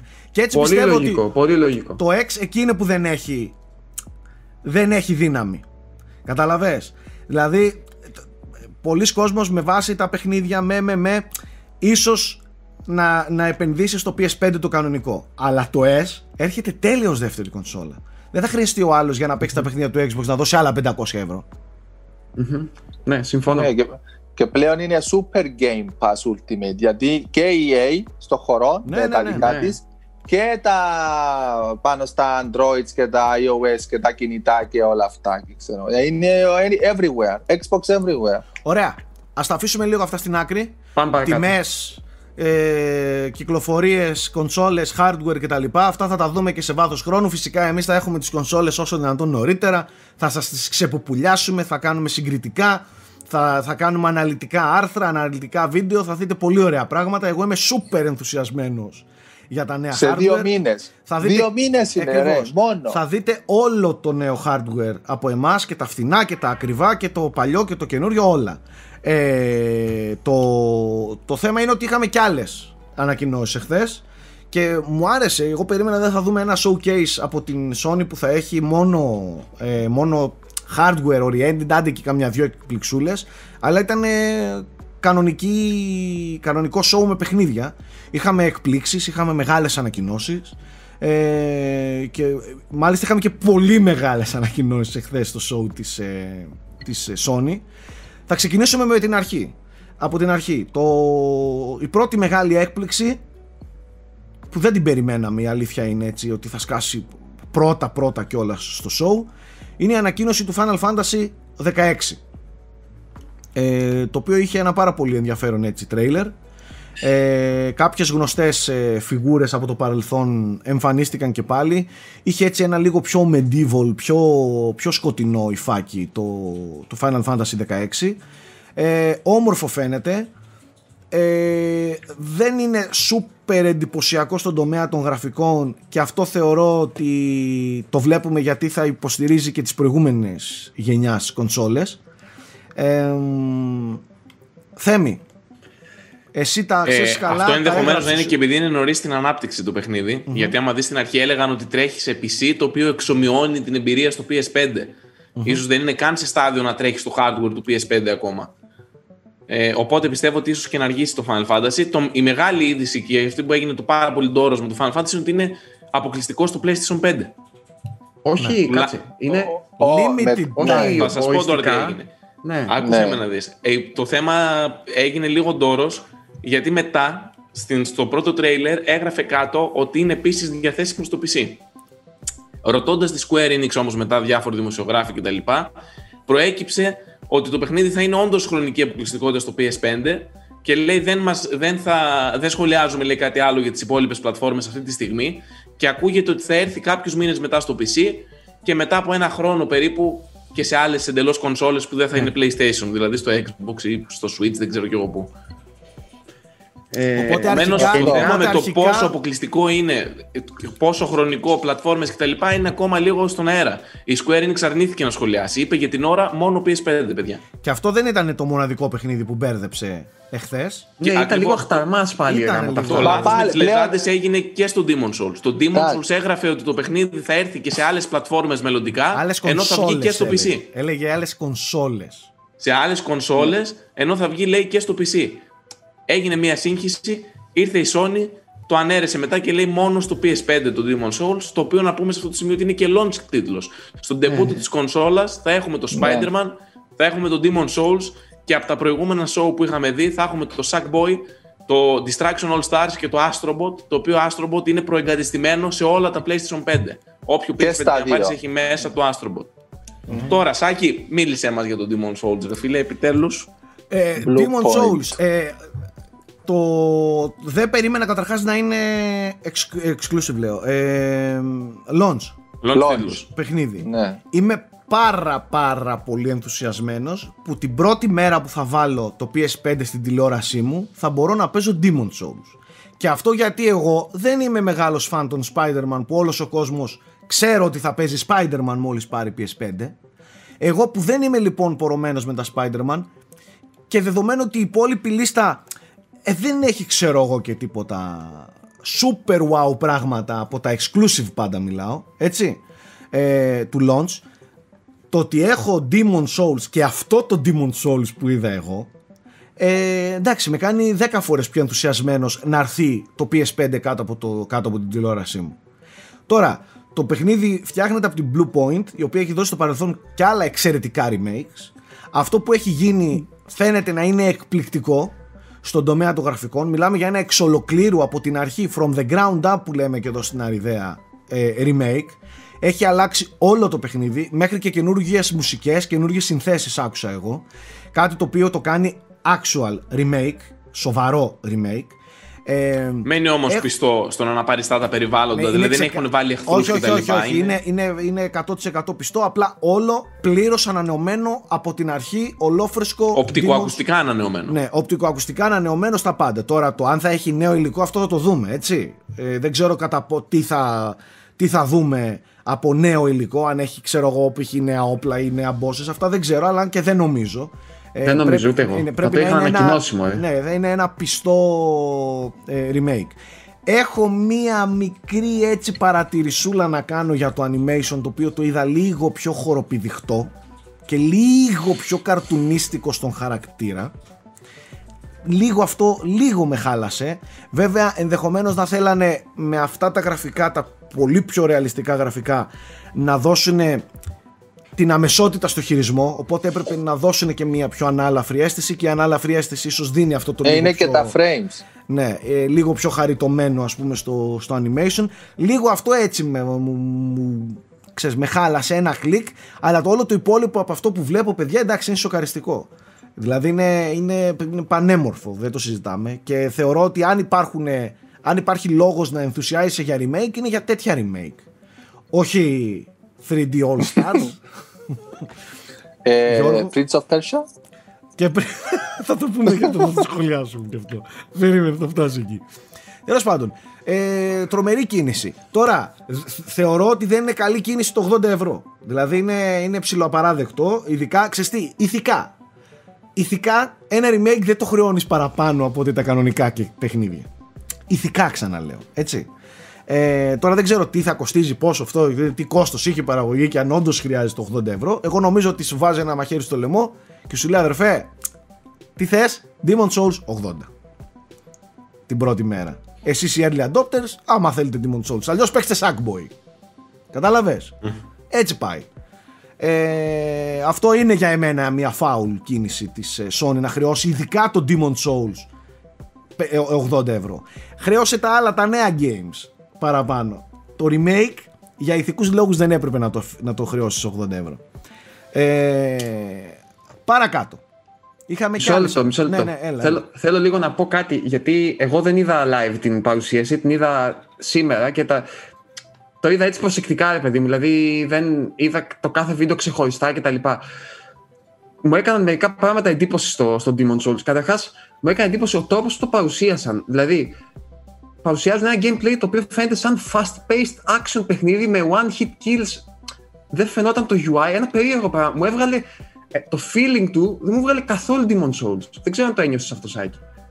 Μάλλον μόνο εγώ το ένιωσα. Ένιωσα ότι απλά, Ισχύει. είχε ένα, Ε, ε, απλά έτρεχε ισχύει. και σκότωνε με ένα πράγμα και λέω γιατί. Τέλος πάντων. Αυτό είναι το λιγότερο. Καταρχήν έδειχνε πιστεύω- skillful gameplay Και τι θα- και ναι, ναι, μες ε, πολύ UI, ναι. skillful. Κοίτα, Ε, σε και- μια παρουσίαση η οποία είχε Ναι, μόνο ναι. στο YouTube σχεδόν 1.100.000 viewers. Νούμερο ένα trending σε όλο τον πλανήτη. Μόνο στο YouTube είχε, έσπασε ρεκόρ τηλεθέασης. Σε μια τέτοια παρουσίαση δεν θα δείξεις ένα τέτοιο παιχνίδι ως την super hardcore, δύσκολη, αφιλόξενη εμπειρία που υπάρχει στον κόσμο. Σωστό, Δεν είναι ξέρω αυτό. πώς θα το πλασάρουν. Δηλαδή- σω το δηλαδή και- πλασάρουν λίγο πιο action fantasy. Άσε τον κόσμο, άσε τον κόσμο που νομίζεις θα παίξει ένα παιχνιδάκι με σπαθιά να φάει Demon Souls στα μούτρα. Άσε τους να φάνε Ε. την πρώτη σφαλιάρα με το που ανοίξουν την κονσόλα. Αυτό θα πάρω με τους δράκους. και δεν θα μπορούν να περάσουν την πρώτη γέφυρα. Άσε τους να το φάνε. Ω, ω, ω. λοιπόν, και το δεύτερο κομμάτι το οποίο μου έκανε τρομερή εντύπωση είναι ο ήχος του. Ε, ακουγόταν σε όλο το τέτοιο η ανάσα του, του παίχτη. Δεν ξέρω αν το, αν το Ναι, παρατήρησες. ναι, Ναι, ναι, ναι. το άκουσα ναι. εγώ. Ακουγόταν η ανάσα του ε, το οποίο δεν ξέρω τώρα αν είναι καλό ή κακό αυτό. Μου, μου έκανε εντύπωση γιατί όντως ήταν πιο πλούσιος ο ήχος. Φαινόταν έτσι ότι γέμιζε πολύ ε, σαν περιβάλλον. Αλλά δεν ξέρω αν τώρα κατά πόσο αυτό θα σε κουράζει σε βάθος χρόνου ή όχι να ακούς συνέχεια αυτό το, το, το λαχάνιασμα συνέχεια στο, στο αυτί σου. Εγώ πιστεύω Τέλος ότι πάντων, και οι Πρόεδρε, επιλογές πρόεδρε, έγιναν επειδή σοφά. δεν έδειχνε UI, επειδή δεν έδειχνε Ναι. UI, ίσως, Ίσως- ίσως το, το συνδυάσουν με, Ναι. δηλαδή ό- όσον ακούς ανάσα, ε, γεμώνει το στάμινα, γεμίζει το στάμινα. Αχα. Α, ή ας πούμε, ε, ε, γιατί κάπως η Sony πρέπει να προμοτάρει και το 3D ήχο και αυτά. Τώρα το, ναι, Το ναι, ότι, ναι. Ο, ότι ο Πρίτσκας μας έβαλε στο τραπέζι για την ανάσα και συζητάμε 5 λεπτά για την ανάσα με, με, με προσπερνάει όλο αυτό. Και εκεί που κάτι το παίχτης βύχει μετά και τρέχουμε μες στο σπίτι. Ναι, να δηλαδή- ακούγεται ένας βήχας. Δηλαδή τι παρατηρείς ρε άνθρωπε, περίμενε να το παίξουμε. Σοβαρά δεν το παρατήρησε. Το πρώτο Ε, πράγμα που ε, είδα εγώ το μου φάνηκε παρατήρησα. περίεργο. Ρε Μου πρόεδρε, φάνηκε έχουμε σαν να πούμε μην για είναι God of το War 2. Πάμε παρακάτω. Έχουμε God Περίμενε of λίγο, War 2. συγγνώμη, Ε, συγγνώμη ανά- λίγο, συγγνώμη. Συγγνώμη γιατί εκνευρίζομαι με αυτά που ακούω. Να πεις τι για God of War 2, ας πούμε. Ε, God of War 2 Ragnar. Το άλλο, το άλλο βγαίνει σε δύο 2021. μήνες. Κοίταξε, Σε δύο μήνες το παίζει. Θα, θα, θα, Να σας πεις πω, τι για τον God θα of σας πω για τον God of War, θα σας πω τι έκανε η Sony για τον God of War. θα σας πω. Λοιπόν, ε, θα φτάσουμε εκεί. Τέλος πάντων, Γιώργο, Όπως συζητούσαμε για το logo του Metroid, απαιτώ ίδια μεταχείριση για το logo του God of War 2. Μισό λεπτό, μισό λεπτό. μισό λεπτό. Ολόιδια. Πω, πω. Ολόιδια. Μισό λεπτό γιατί Θα είναι μαλώσουμε σαν στην πρώτη συγκρίνεις, εκπομπή. ε, Πάμε πορτοκάλια λίγο. με ελέφαντες, ας πούμε. Πάμε λίγο. Ε, υπήρχε αμφιβολία ότι δεν θα βλέπαμε νέα God of War; υπήρχε έστω και μία μικρή Όχι, αμφιβολία. όχι, όχι. όχι. Δεν υπήρχε. Υπήρχε αμφιβολία όταν θα βλέπαμε Metroid; Υπήρχε. Εννοώ ότι το ένα λόγο έχει πολύ μεγαλύτερη σημασία και έκπληξη από το δεύτερο. Το δεύτερο να σου έδειχνε και κάτι να πεις έχει νόημα. Και μάλιστα αφού είναι παιχνίδι 2021 που εγώ αμφιβάλλω, όχι απλά Βέβαια, αμφιβάλλω, το ένα βάζω είναι το σίγουρο χέρι ότι μου θα βγει και το θα άλλο βγει. αμφιβάλλουμε ότι θα βγει. Σωστό, σωστό και αυτό. Αλλά Το ένα- Οπότε έχουμε το ένα παραπάνω πρέπει να λόγο να μείνει στο λόγο. ενθουσιαστούμε.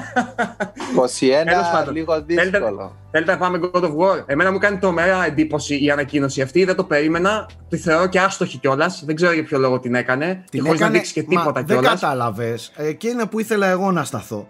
Ότι την ανακοίνωση ναι. με το απλό logo ήρθε εντελώς την τελευταία στιγμή. Σας το λέω ξεκάθαρα αυτό. Ναι, γιατί, ναι, ναι. γιατί το selling point του PlayStation 5 δεν είναι από ό,τι βλέπουμε ούτε η τιμή του, Ναι. ούτε η- η- το, το value for money όσον αφορά τα πολλά games με μια απλή συνδρομή. Το, το μεγάλο selling point των PlayStation 5, του PlayStation 5 είναι τα games, παιδιά. Και ήρθε στο τέλος και σου λέει ε, έχουμε και ένα God of War που έρχεται σε αυτή την κονσόλα που αν επιλέξεις θα παίξεις.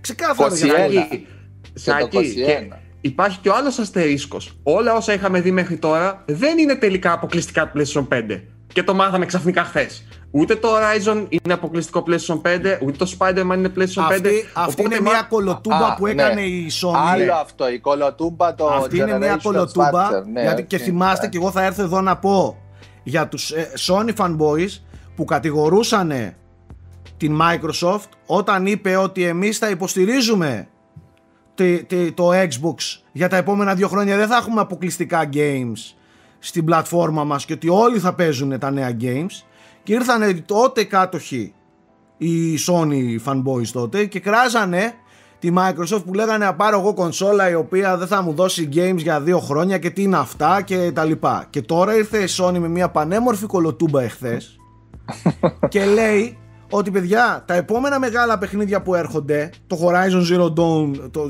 το Horizon 2 Όχι, τέλος Zero Dawn, πάντων, ναι. και το, και το Spider-Man, Spider-Man. Miles Morales και τα λοιπά ε, θα παιχτούν και στο PS4 και μάλιστα δεν σου είπε το Spider-Man το οποίο είναι και αυτού του έτους σε δύο μήνες κυκλοφορεί οπότε οκ εντάξει αυτό να ήταν σου λέει για το επόμενο AAA PlayStation game που θα έρθει σε ένα χρόνο έτσι ε, Ε. αυτό είναι πολύ ωραία κολοτούμπα και καλό είναι που το ανέφερες γιατί όντως υφίσταται Που σημαίνει ότι ε, ίσως είναι μια κίνηση για να πει ότι στους PS4 κατόχους που είναι πλέον πάνω από 100 εκατομμύρια 120 που 110.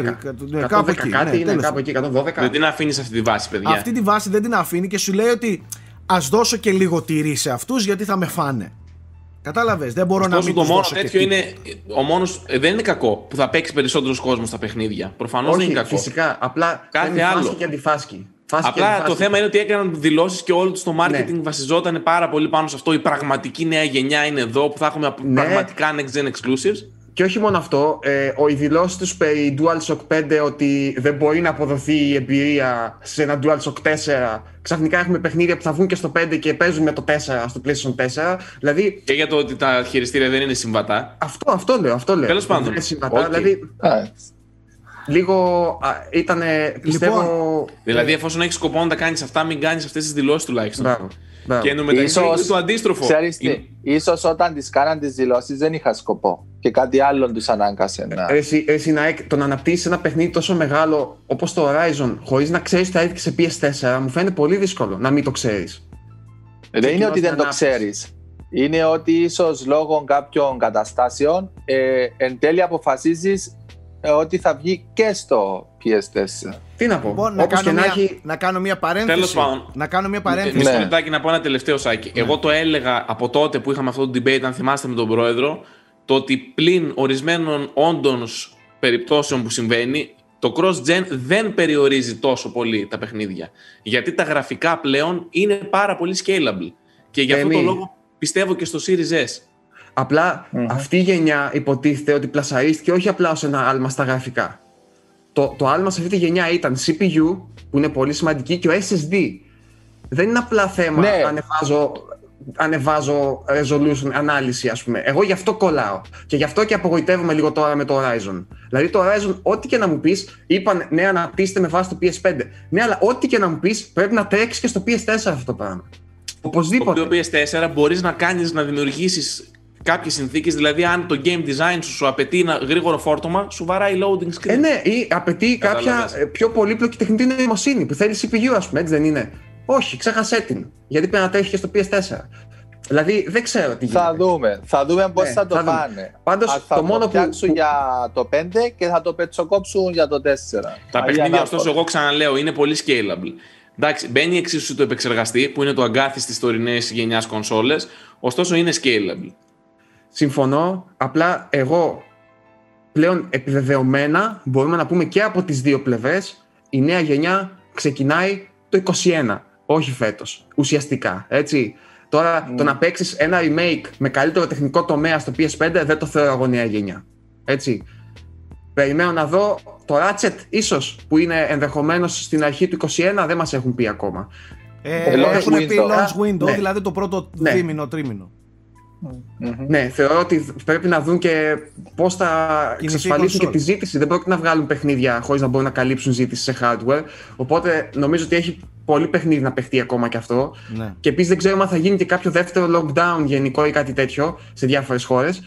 Οπότε έχει πολλούς παράγοντες που δεν ξέρουμε ακόμα πώς θα κυλήσουν. Αλλά ξαναλέω, πλέον είναι σίγουρο η νέα γενιά ξεκινάει να μην πω τέλη του 21. Έτσι. Ουσιαστικά. Που και καταρχάς τέλη 21 που θα βγάλει η Microsoft το Halo, cross-gen θα είναι. Σωστό. Κατάλαβες. Αλλά ελπίζουμε να. Ναι, θυμηθούμε γιατί το πιο πολύ Horizon στο πότε next θα gen. βγει; Το Το Horizon, Horizon πότε μπορεί θα να βγει; πάει τον God Δεν of War ξέρω. στο τέλος του 21 και να έρθει το Μάρτιο όπως είχε βγει και το πρώτο Horizon. Ε, παιδιά, τώρα ειλικρινά, για τον God of War, ας πούμε. Το προηγούμενο βγήκε το 18. Και Ναι, πιστεύετε 3,5 εσείς, χρόνια. Σε τρία χρόνια θα βγει Πες next 3,5. gen God of War. Εδώ, Breath of the Wild 2 έχουν περάσει 4 χρόνια και δεν, έχουμε είναι, δει δεν, ακόμα. είναι, δεν είναι το ίδιο. Δεν είναι το ίδιο. Μιλάμε για άλλα, Φαίνεται άλλα, πολύ επίπεδα, δύσκολο. άλλα επίπεδα παραγωγής, πολύ πιο μεγάλες παραγωγές, πολύ περισσότερα χρήματα, πολύ... Οκ. Επίσης, επίσης το, το, ειδικά το τέλος του 1, νομίζω ότι οι παιδιά δεν, δεν, απλά δημιούργησαν ένα τεράστιο Ε. παιχνίδι και το έκοψαν. Έτσι μου φάνηκε Α. εμένα, σαν με αυτή τη Εννοείται, Ναι, ιδέα. δεν παιδιά, έχεις καταρχάς άδικο, αυτές δεν οι έχεις- παραγωγές πολλές φορές σχεδιάζονται ως τριλογίες. Ταυτόχρονα δεν, δεν σταμάτησε. Δηλαδή, όταν η Bioware τελείωσε το Mass Effect 1, δεν ήξερε ότι θα φτιάξει 2, δεν το Κάτσε, ξεκίνησε κάτσε. ακριβώς την επόμενη μέρα. Ε, το Mass Effect είναι ιδιαίτερη περίπτωση, ανακοινώθηκε ως τριλογία από την αρχή. Δεν ήτανε. Το God of War συμφωνώ ότι επειδή δεν είναι ότι είναι ένα παιχνίδι που πε, παιζόταν το αν θα γίνει επιτυχία, δεν μου κάνει εντύπωση όντως να είχαν σχεδιάσει Εννοείται. μια ιστορία ε, σε βάθος όπως ήταν και τα προηγούμενα God of War με τους θεούς αντίστοιχα της Σκανδιναβίας. Τώρα δηλαδή για να λέει Ragnarok, προφανώς και ο Thor ε, θα είναι στο προσκήνιο. Όπως και το. Είναι ουσιαστικά ο πρόλογος, σαν πρόλογος όλο το πρώτο παιχνίδι για αυτό το πράγμα. Ναι. Ε, απλά, ναι, μάλλον είναι, θα είναι κάτι πολύ παρόμοιο με το πρώτο και συνεχίζει την ιστορία. Κά, κάπως έτσι μπορώ να το φανταστώ, σαν απόλυτο, απόλυτη συνέχεια sequel. Για να δούμε. Μμμ. Μήπως, Τώρα- γιατί κα- ήδη άκουσα κάποιες ε, εικασίες ότι μπορεί να είναι κάτι σε φάση Miles Morales ή κάτι Α, σε σε φάση- κάτι πιο μικρό, ε, σε Frozen ναι, ρε, Wilds, παιδιά. ξέρω εγώ. Ναι. Ναι. Δεν μου φαίνεται με Ε, ένα ε, τέτοιο. όχι. Δεν το ανακοινώνεις Κοίταξε, Θέμη, έτσι. ε, όποιος το πιστεύει, δηλαδή, ε, κα- δεν το βρίσκει άδικο, γιατί απλά υπολογίζει, αυ- αυτοί λένε 21, α, το άλλο βγήκε Απρίλιο του 18, αν βγει Οκτώβρη είναι 3,5 χρόνια. Είναι λίγο νωρίς για full budget AAA παιχνίδι με νέα γενιά, ας πούμε. Ναι, δεν ξέρω. Αυτό. Θα φανεί. Ε, Τέλος πάντων, τι άλλο πάντως, είδαμε από τώρα, παιχνίδια; Πριν, πριν συνεχίσεις. Όσο, όσο μιλούσαμε, έσκασε επίσημο email από την αντιπροσωπεία της Sony στην Ελλάδα, η οποία επιβεβαιώνει τις τιμές χωρίς καπέλο τελικά. Ε, Ωραία. Πολύ καλό.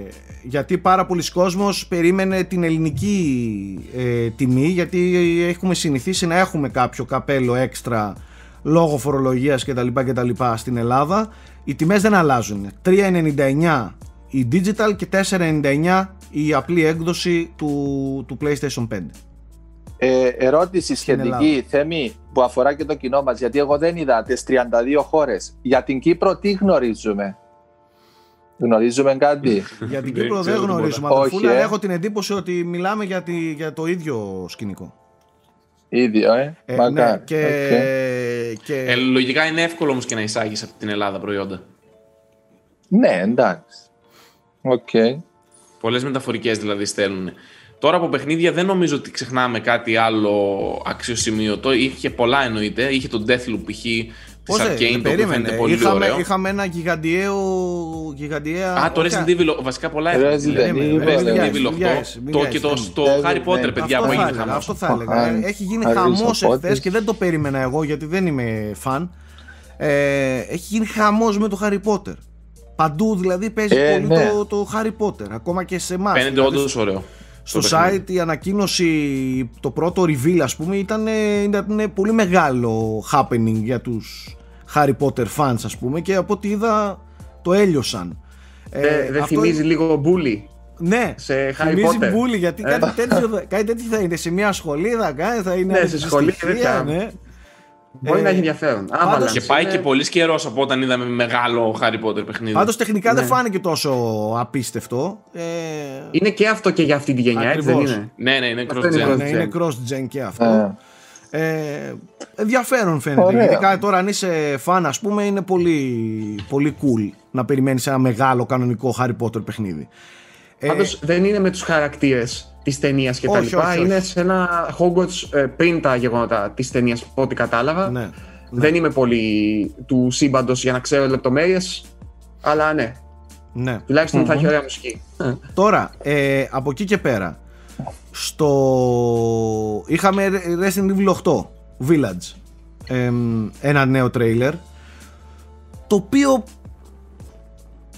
αρχίζει και δείχνει ότι είναι αρκετά διαφορετικό σε στυλάκι. Είδα κάποια στοιχεία λίγο πιο πιο παραμυθένια αλλά προς το εφιαλτικό αλλά πάλι προς το παραμυθένιο Ναι, ε, αναφέρεσαι σε εκείνη την τεχνοτροπία με το 2D Τύπου- σαν τη τύπου διήγηση της Danny ιστορίας του παραμυθιού. Elfman, Σαν, ναι, σαν λίγο Tim Burton, λίγο Tim Coraline, Burton, τέτοιο στυλ. Μπράβο, ναι.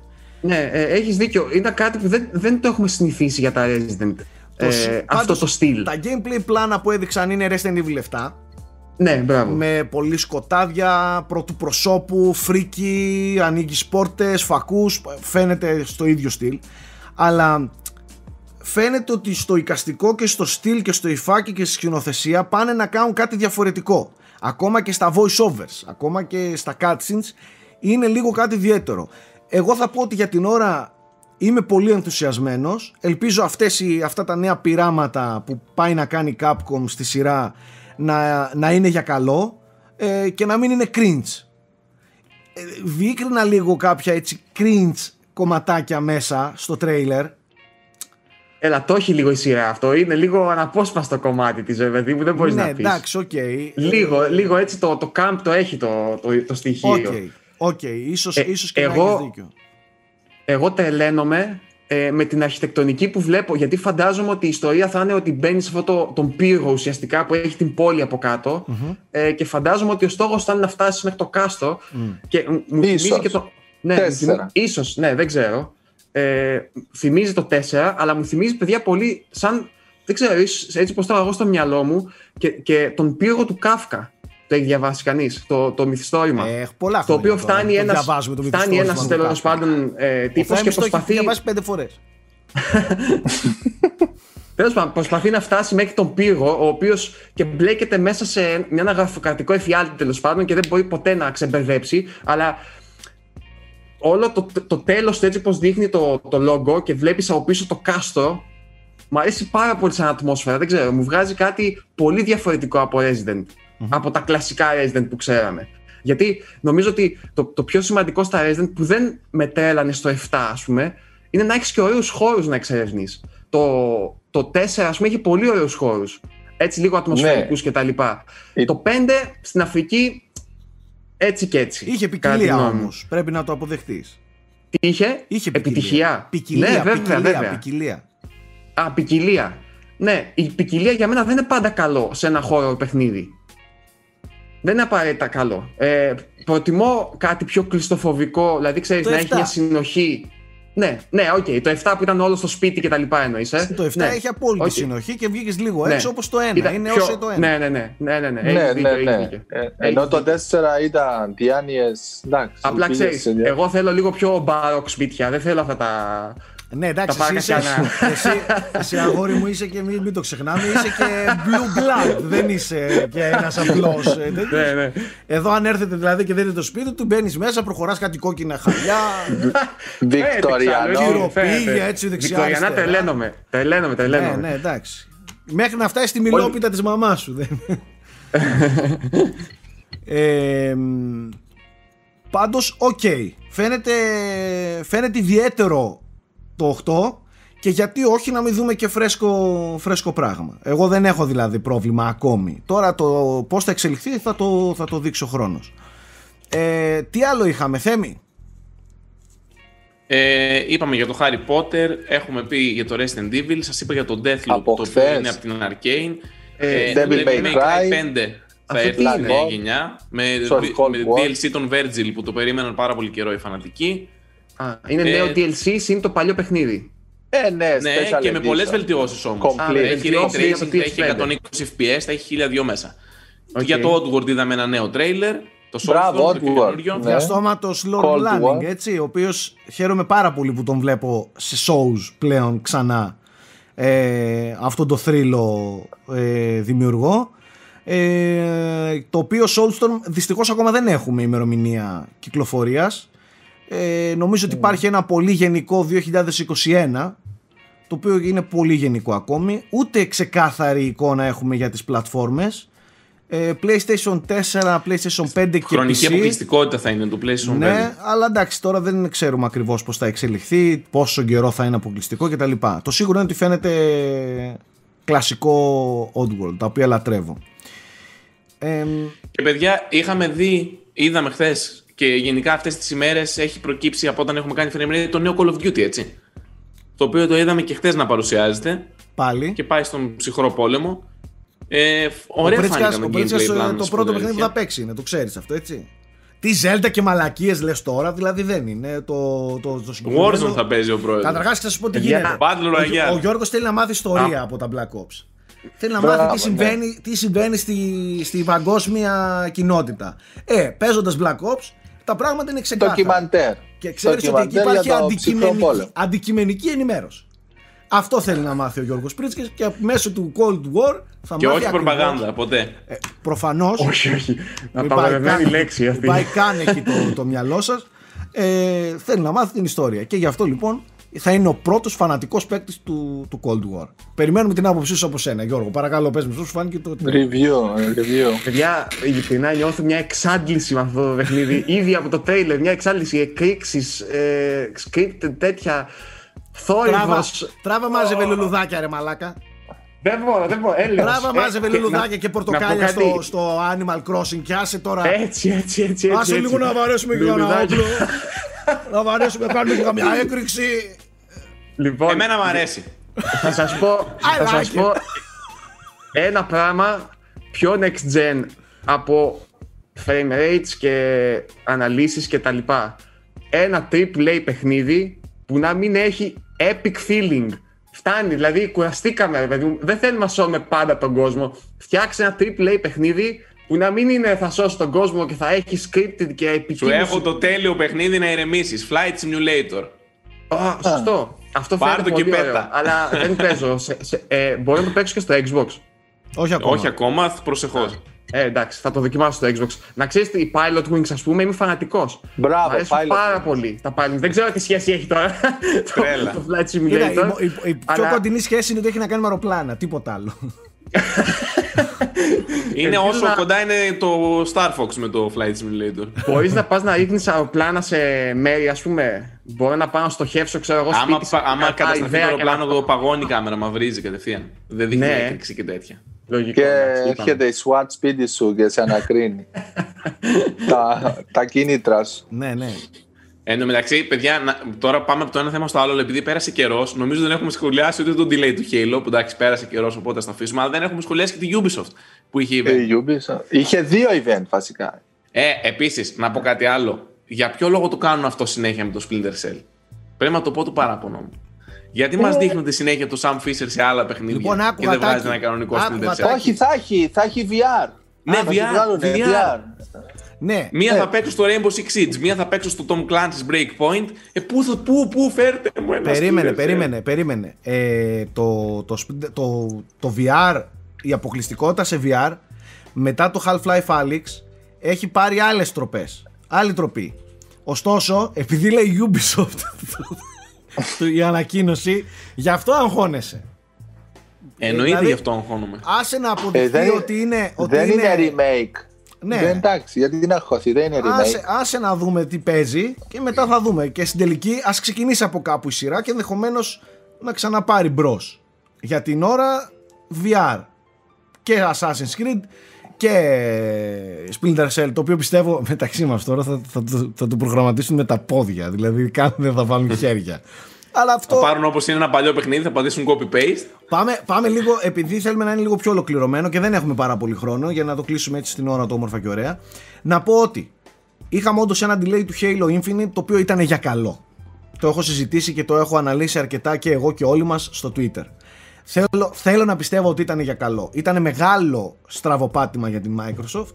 Ήταν, έδειξε μια έτσι ανοργάνωτη, ανοργανωσιά στο όλο θέμα με το Halo και το launch του Xbox Series X Series πλέον ε, ωστόσο ας πούμε ότι μετά από όλη αυτή την κατακραυγή ε, θα δούμε κάτι πιο αξιοπρεπές ε, Έφεραν και κάποιους βετεράνους της Bungie πίσω, ναι, και διορθώσουν Φαίνεται, τα πράγματα. φαίνεται αλλά- ότι προσπαθούν τώρα λίγο να σώσουν την κατάσταση και ας ελπίσουμε ότι θα είναι για καλό. Το αφήνουμε αυτό στην άκρη, ίσως το αναλύσουμε μελλοντικά αν έχουμε κάποιο νέο, νεότερο. Ε, είχαμε, όπως είπαμε, ένα event από την ε, Ubisoft, στην οποία Ubisoft ένα σημαντικό κομμάτι ήταν ε, φυσικά τα, το, το Watch Dog Legion, το οποίο έρχεται πολύ σύντομα. Ε, εγώ έχω παίξει κάποια στιγμή μελλοντικά, θα σας μιλήσω και για αυτό. Ε, είχαμε μια ευχάριστη έκπληξη από τη Ubisoft τουλάχιστον για εμένα γιατί έπαιξα το παιχνίδι για περίπου 2-3 ώρες και έκανα και ένα βίντεο παρέα με το Στρατούλη. Ε, αναφέρομαι στο Immortals Phoenix Rising ένας τίτλος ο οποίος είναι ό,τι να είναι στο, σαν, σαν ονομασία αλλά δεν πειράζει προχωράμε. Ξέρεις ότι είχαν νομικά προβλήματα μάλλον με τα Monster τα ενεργειακά ποτά και γι' αυτό άλλαξε ο τίτλος του παιχνιδιού; δεν το ξέρω αυτό. Υπάρχει μια τέτοια φήμη και είναι δεν το, έλεος. ξέρω, Εντάξει. δεν το ξέρω Εσύ, αυτό εσύ Θέμη, Όλο και κάποιο λέξη- copyright θα είναι. η λέξη Monster παίζει να βρίσκεται στις Χωρίς πλάκα όμως. Τους δύο έπιασε η στις εταιρεία 10 που κάνει το ταινίες λέγουν τη ενεργειακό λέξη ποτό. Monster μέσα, ας πούμε. Ε, Ε, γιατί γιατί κάνει Mon- το ενεργειακό ποτό και λέει θα υπάρχει σύγχυση. Monster Hunter. Wonder Boy in Monster Land. Κοιτάξτε, κοιτάξτε να δείτε. Δεν κολλάει πολύ. Ναι, εντάξει. Ε, αυτό δεν, ξέρετε, ακούστηκε. δεν ξέρετε τώρα Ναι, τι, ναι, τι οκ, παίζει από δεν πίσω. Μπορεί το Monster να είναι χορηγό σε κάποιο άλλο μεγάλο παιχνίδι της Ubisoft και σου λέει κάτσε ρε αδερφούλη, περίμενε εδώ να τα βρούμε. Μην βάζετε παιχνίδι Monsters. Γιατί δεν μπορούμε να βάλουμε και χορηγία πάνω στο αυτό το παιχνίδι, γιατί έχει να κάνει Ναι. με αρχαία μυθολογία.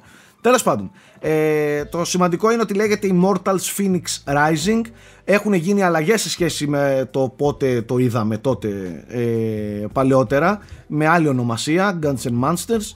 Ε, μιλάμε για έναν απόλυτα, Zel- απόλυτο Zelda clone, δηλαδή είναι, ε, οι, οι μηχανισμοί είναι όλοι δανεισμένοι από το Breath of the Wild. Στην αρχή όταν το ακούς σου φαίνεται λίγο εσχρό, αλλά επειδή στην βιομηχανία παρθενογένεση δεν υπάρχει και επειδή όταν κάτι το παίρνεις, το δανείζεσαι και το δίνεις με το δικό σου τρόπο σωστά, ε, γιατί όχι, το παιχνίδι αυτό τουλάχιστον τις δύο ώρες που ασχολήθηκα, στις δύο ώρες που ασχολήθηκα εμένα με διασκέδασε και ήταν πολύ ευχάριστο παίζοντάς το.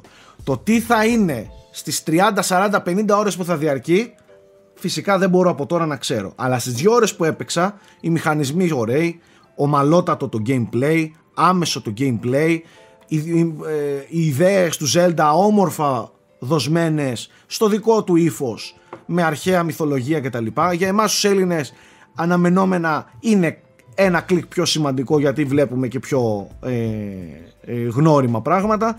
Τέλος πάντων, από το πουθενά να ξέρετε ότι αυτό θα είναι καλός τίτλος της Ubisoft. Θα είναι ok, Αγί. τουλάχιστον ok, α μην- ας μην πω καλός. Τουλάχιστον ok, δεν θα είναι ένας ακόμη Ubisoft τίτλος. Ελπίζω τουλάχιστον. Ε, μου έδωσε την εντύπωση ότι είναι ελαφρώς πιο προσανατολισμένο σε action. Ε, Ή και, όχι. Και ναι Είναι- και όχι, δεν θα το Action έλεγα. adventure. Όχι, δεν είναι. Είναι όσο, όσο το Zelda. Δηλαδή, Α, οκ. Έχει. ε, επενδύει- ίσως τότε τα πλάνα που έδειξαν να Ναι, εστίαζαν ναι, ναι, ναι, ναι. περισσότερο σε. Επενδύει πολύ στην εξερεύνηση, πολύ στους γρίφους, Ωραία. πολύ Τέλεια, στα τέλεια. dungeons, σε shrines τύπου dungeons, πάρα πολύ σε αυτά. Ε, οπότε δεν θα έλεγα ότι είναι τόσο action όσο έδειξε το trailer ας πούμε. Τέλος πάντων δείχνει, δείχνει ενδιαφέρον τίτλος. Το άλλο το θέμα που θα ήθελα έτσι πολύ γρήγορα εντάχει να αναφέρουμε είναι το remake του, του Prince of Persia το οποίο εγώ λίγο το ήξερα νωρίτερα είχαν βγει και κάποιες φήμες κάποια leaks από ένα ρώσικο, ρώσικο site, store τέλος πάντων ε, εμένα το remake του, του Prince of Persia Sands of Time το οποίο να πούμε ότι είναι ένα από τα μεγαλύτερα και καλύτερα παιχνίδια που υπάρχουν ε, που υπήρξαν τα τελευταία 15 πόσα χρόνια είναι ένα αριστούργημα το, το πρώτο παιχνίδι, το Sands of Time, ένα παραμύθι δηλαδή από τα λίγα που αν δεν το έχετε παίξει προτείνω ανεπιφύλακτα να το κάνετε στη ζωή σας. Ε, το συγκεκριμένο remake, αν και λέγεται remake, μόνο remake δεν είναι. Ε, τεχνικά φαίνεται ψηλοαπέσιο. Ε, οικαστικά πειραγμένο σε βαθμό που νιώθω ότι έχουμε να κάνουμε με ένα Prince of Persia Sands of Time που δεν έχει copyrights license για το κανονικό παιχνίδι οπότε έπρεπε να βάλουμε ό,τι να είναι ε, δε- να- του τύπου The Persian Prince ονομασία γιατί δεν μπορούμε να πούμε Prince of Persia κατάλαβες. Ένα τέτοιο πράγμα, ένα τέτοιο feeling μου βγάζει μια πολύ έντονη φτύνια μπορεί να το αδικούμε το παιχνίδι εντάξει. Η δικαιολογία της Ubisoft είναι ότι θέλαμε να το κάνουμε να μοιάζει παλιό. Γι' αυτό και το κάναμε να φαίνεται έτσι απέσιο στο τεχνικό τομέα. Ήταν δηλαδή ε, ε, σχεδιαστική επιλογή να το κάνουμε να φαίνεται λίγο απέσιο. Και να φέρνει. Ε, είναι, παιχνίδι, είναι παιχνίδι που θα κυκλοφορήσει σε αυτήν τη γενιά όταν θα υπάρχει ήδη η νέα γενιά αλλά θα δείχνει σαν την προηγούμενη γενιά. Πρώτα απ' όλα πρέπει να δούμε Εντάξει. πόσο θα κοστίζει. Ελπίζω να κοστίζει budget. Να έχει budget. Ε, τιμή. budget, ε, αποκλείεται Ελπίζω. να... Ελπίζω. Εντάξει, ελπίζω. Τώρα από εκεί και πέρα φαίνεται, φαίνεται πολύ, πολύ μέτριο. Μπα- Μακάρι να Θα κάνουμε φανώ λάθος κακός, όλοι. οπότε δεν θα πω τίποτα. Μακάρι να κάνουμε λάθος, αλλά φαίνεται πάρα πολύ μέτριο. Αυτό εγώ που είδα στα πρώτα πλάνα, ας πούμε. Πάρα πολύ. Δηλαδή κρίτζαρα, άσχημα που έβλεπα τις φάτσες, τα voice overs, όλα ήταν δηλαδή ένα, ένα cringe fest. Ε, είχαμε κάποια άλλη μεγάλη εξέλιξη στη βιομηχανία; Είχαμε, Είχαμε μία Gamescom από την τελευταία φορά που Ναι, κάναμε την εκπομπή. Gamescom Είχαμε είχε. κάποια πραγματάκια. Ε, καλά τώρα, παιδιά, εντάξει, Ε, μην πάμε και ένα μήνα πίσω. Δεν μπορούμε να Αλλά πάμε ναι, πίσω. το, και το Halo ειδικά είναι πριν από πολλούς μήνες. Απλά το είπα συνειρμικά γιατί σκεφτόμουν τα launch των κονσολών κτλ. Ε, νομίζω αυτά, Σάκη. Η μεγάλη εξέλιξη στη βιομηχανία είναι ότι έπαιξα το Red Dead. Εντάξει, αυτό και αν δεν είναι μεγάλο happening. Εντάξει, νομίζω ότι η Rockstar πλέον μπορεί να κλείσει. Δεν χρειάζεται άλλο, αφού το τελείωσε το παιχνίδι της ο Θέμης. Ή να το τελειώσει και ο Κούλης και μετά. Σε 25 χρόνια. Δεν θα κλείσει η Rockstar. θα δουλεύουν εκεί για πάντα. 25 χρόνια ακόμα. Τέλος πάντων, Θέμη, εσύ που κάνεις βόλτες στην οθόνη. Ε, ας μην πάμε τώρα στα, στα του Now Playing γιατί είναι πάρα πολλά ενδεχομένως την επόμενη εβδομάδα που δεν θα έχουμε τόσα πολλά νέα να πούμε για κονσόλες να αφήσουμε έτσι περισσότερο χρόνο να συζητήσουμε για αυτά που έχουμε παίξει. Εγώ έχω να προτείνω ε, και ταινίες και παιχνίδια που είδα μπόλικα και έπαιξα μπόλικα αντίστοιχα ε, το τελευταίο ένα-ένα μισό μήνα. Υποθέτω ότι όλοι έχουμε εμπειρίες να μοιραστούμε με τα παιδιά που παρακολουθούν. Ε, αν δεν υπάρχει κάτι super wow να συζητήσουμε να το κλείσουμε εδώ ως πρώτη εκπομπή να μείνουμε πιο ε, next gen console hardware oriented στην, ε, στην κουβέντα και από την επόμενη εβδομάδα ανοίγει η κουβέντα με, με περισσότερα ε, συμφωνείτε κύριοι του πάνελ; Α σταματήσει αυτός ο χήμαρο σκέψεων, επιτέλους. ναι Γιατί δεν σταματάγαμε ποτέ αν δεν Τώρα, το βάζεις στο δεν, φρένο. έχουμε, δεν έχουμε μιλήσει καθόλου για Nintendo και τα λοιπά. Δεν είχαμε τώρα τώρα κάτι πολύ πολύ φρέσκο από Nintendo. Έχουμε όμως κάποια directs που, που έρχονται. Ε, έτσι δεν είναι; Την ώρα που κάνουμε την εκπομπή ε, ανακοινώθηκαν κάποια Monster Hunter παιχνίδια. Ε, το Ori and the Will of the Wisps έρχεται στο Switch. Είχε κάποιες ανακοινώσεις. Αυτά μπορεί να μπείτε στο site και να ενημερωθείτε έτσι κι αλλιώς. Ναι. Και αυτό και θα τα συζητήσουμε Άμεσα. την επόμενη εβδομάδα. Σωστά. Ε, θε- υπάρχουν πράγματα που θα ήθελα να ακούσω από σένα για το review σου Έχει- που υπάρχει, έχει αρκετά. που υπάρχει πάνω Ναι. σχετικά με το 3D Και είχαμε- All Stars. Είχαμε σάκι και ε, την, ε, την ενημέρωση των μετόχων, το οποίο ήταν για το προηγούμενο οικονομικό έτος, αλλά λόγω του κορονοϊού δεν είχαν βγει η ενημέρωση μαζί με τα αποτελέσματα και βγήκε τώρα. Ε, Έχουμε όπου δηλαδή. Προέκυψαν, προέκυψαν μερικά ωραία θεματάκια, σαν ειδισούλες, αλλά ας τα αφήσουμε για την επόμενη φορά να τα συζητήσουμε αναλυτικά. Ωραία. Ε, ας κλείσουμε λοιπόν την πρώτη εκπομπή. Κλείνω με, με, με μία ευχή ε, να πάνε όλα καλά. Πρώτα απ' όλα στην, ε, στην πραγματική μας ζωή. Γιατί υπάρχει και αυτή που είναι πιο σημαντική από όλα. Ε, ακόμα τρέχει το θέμα πανδημία και ακόμα χάνονται άνθρωποι. Ε, ψυχραιμία στις απόψεις μας και σε όλα και υπομονή. Εδώ θέλει παιδιά πάρα πάρα πολύ υπομονή και σεβασμό στον απέναντι άνθρωπο. Ε, σεβασμό σε όλες τις απόψεις.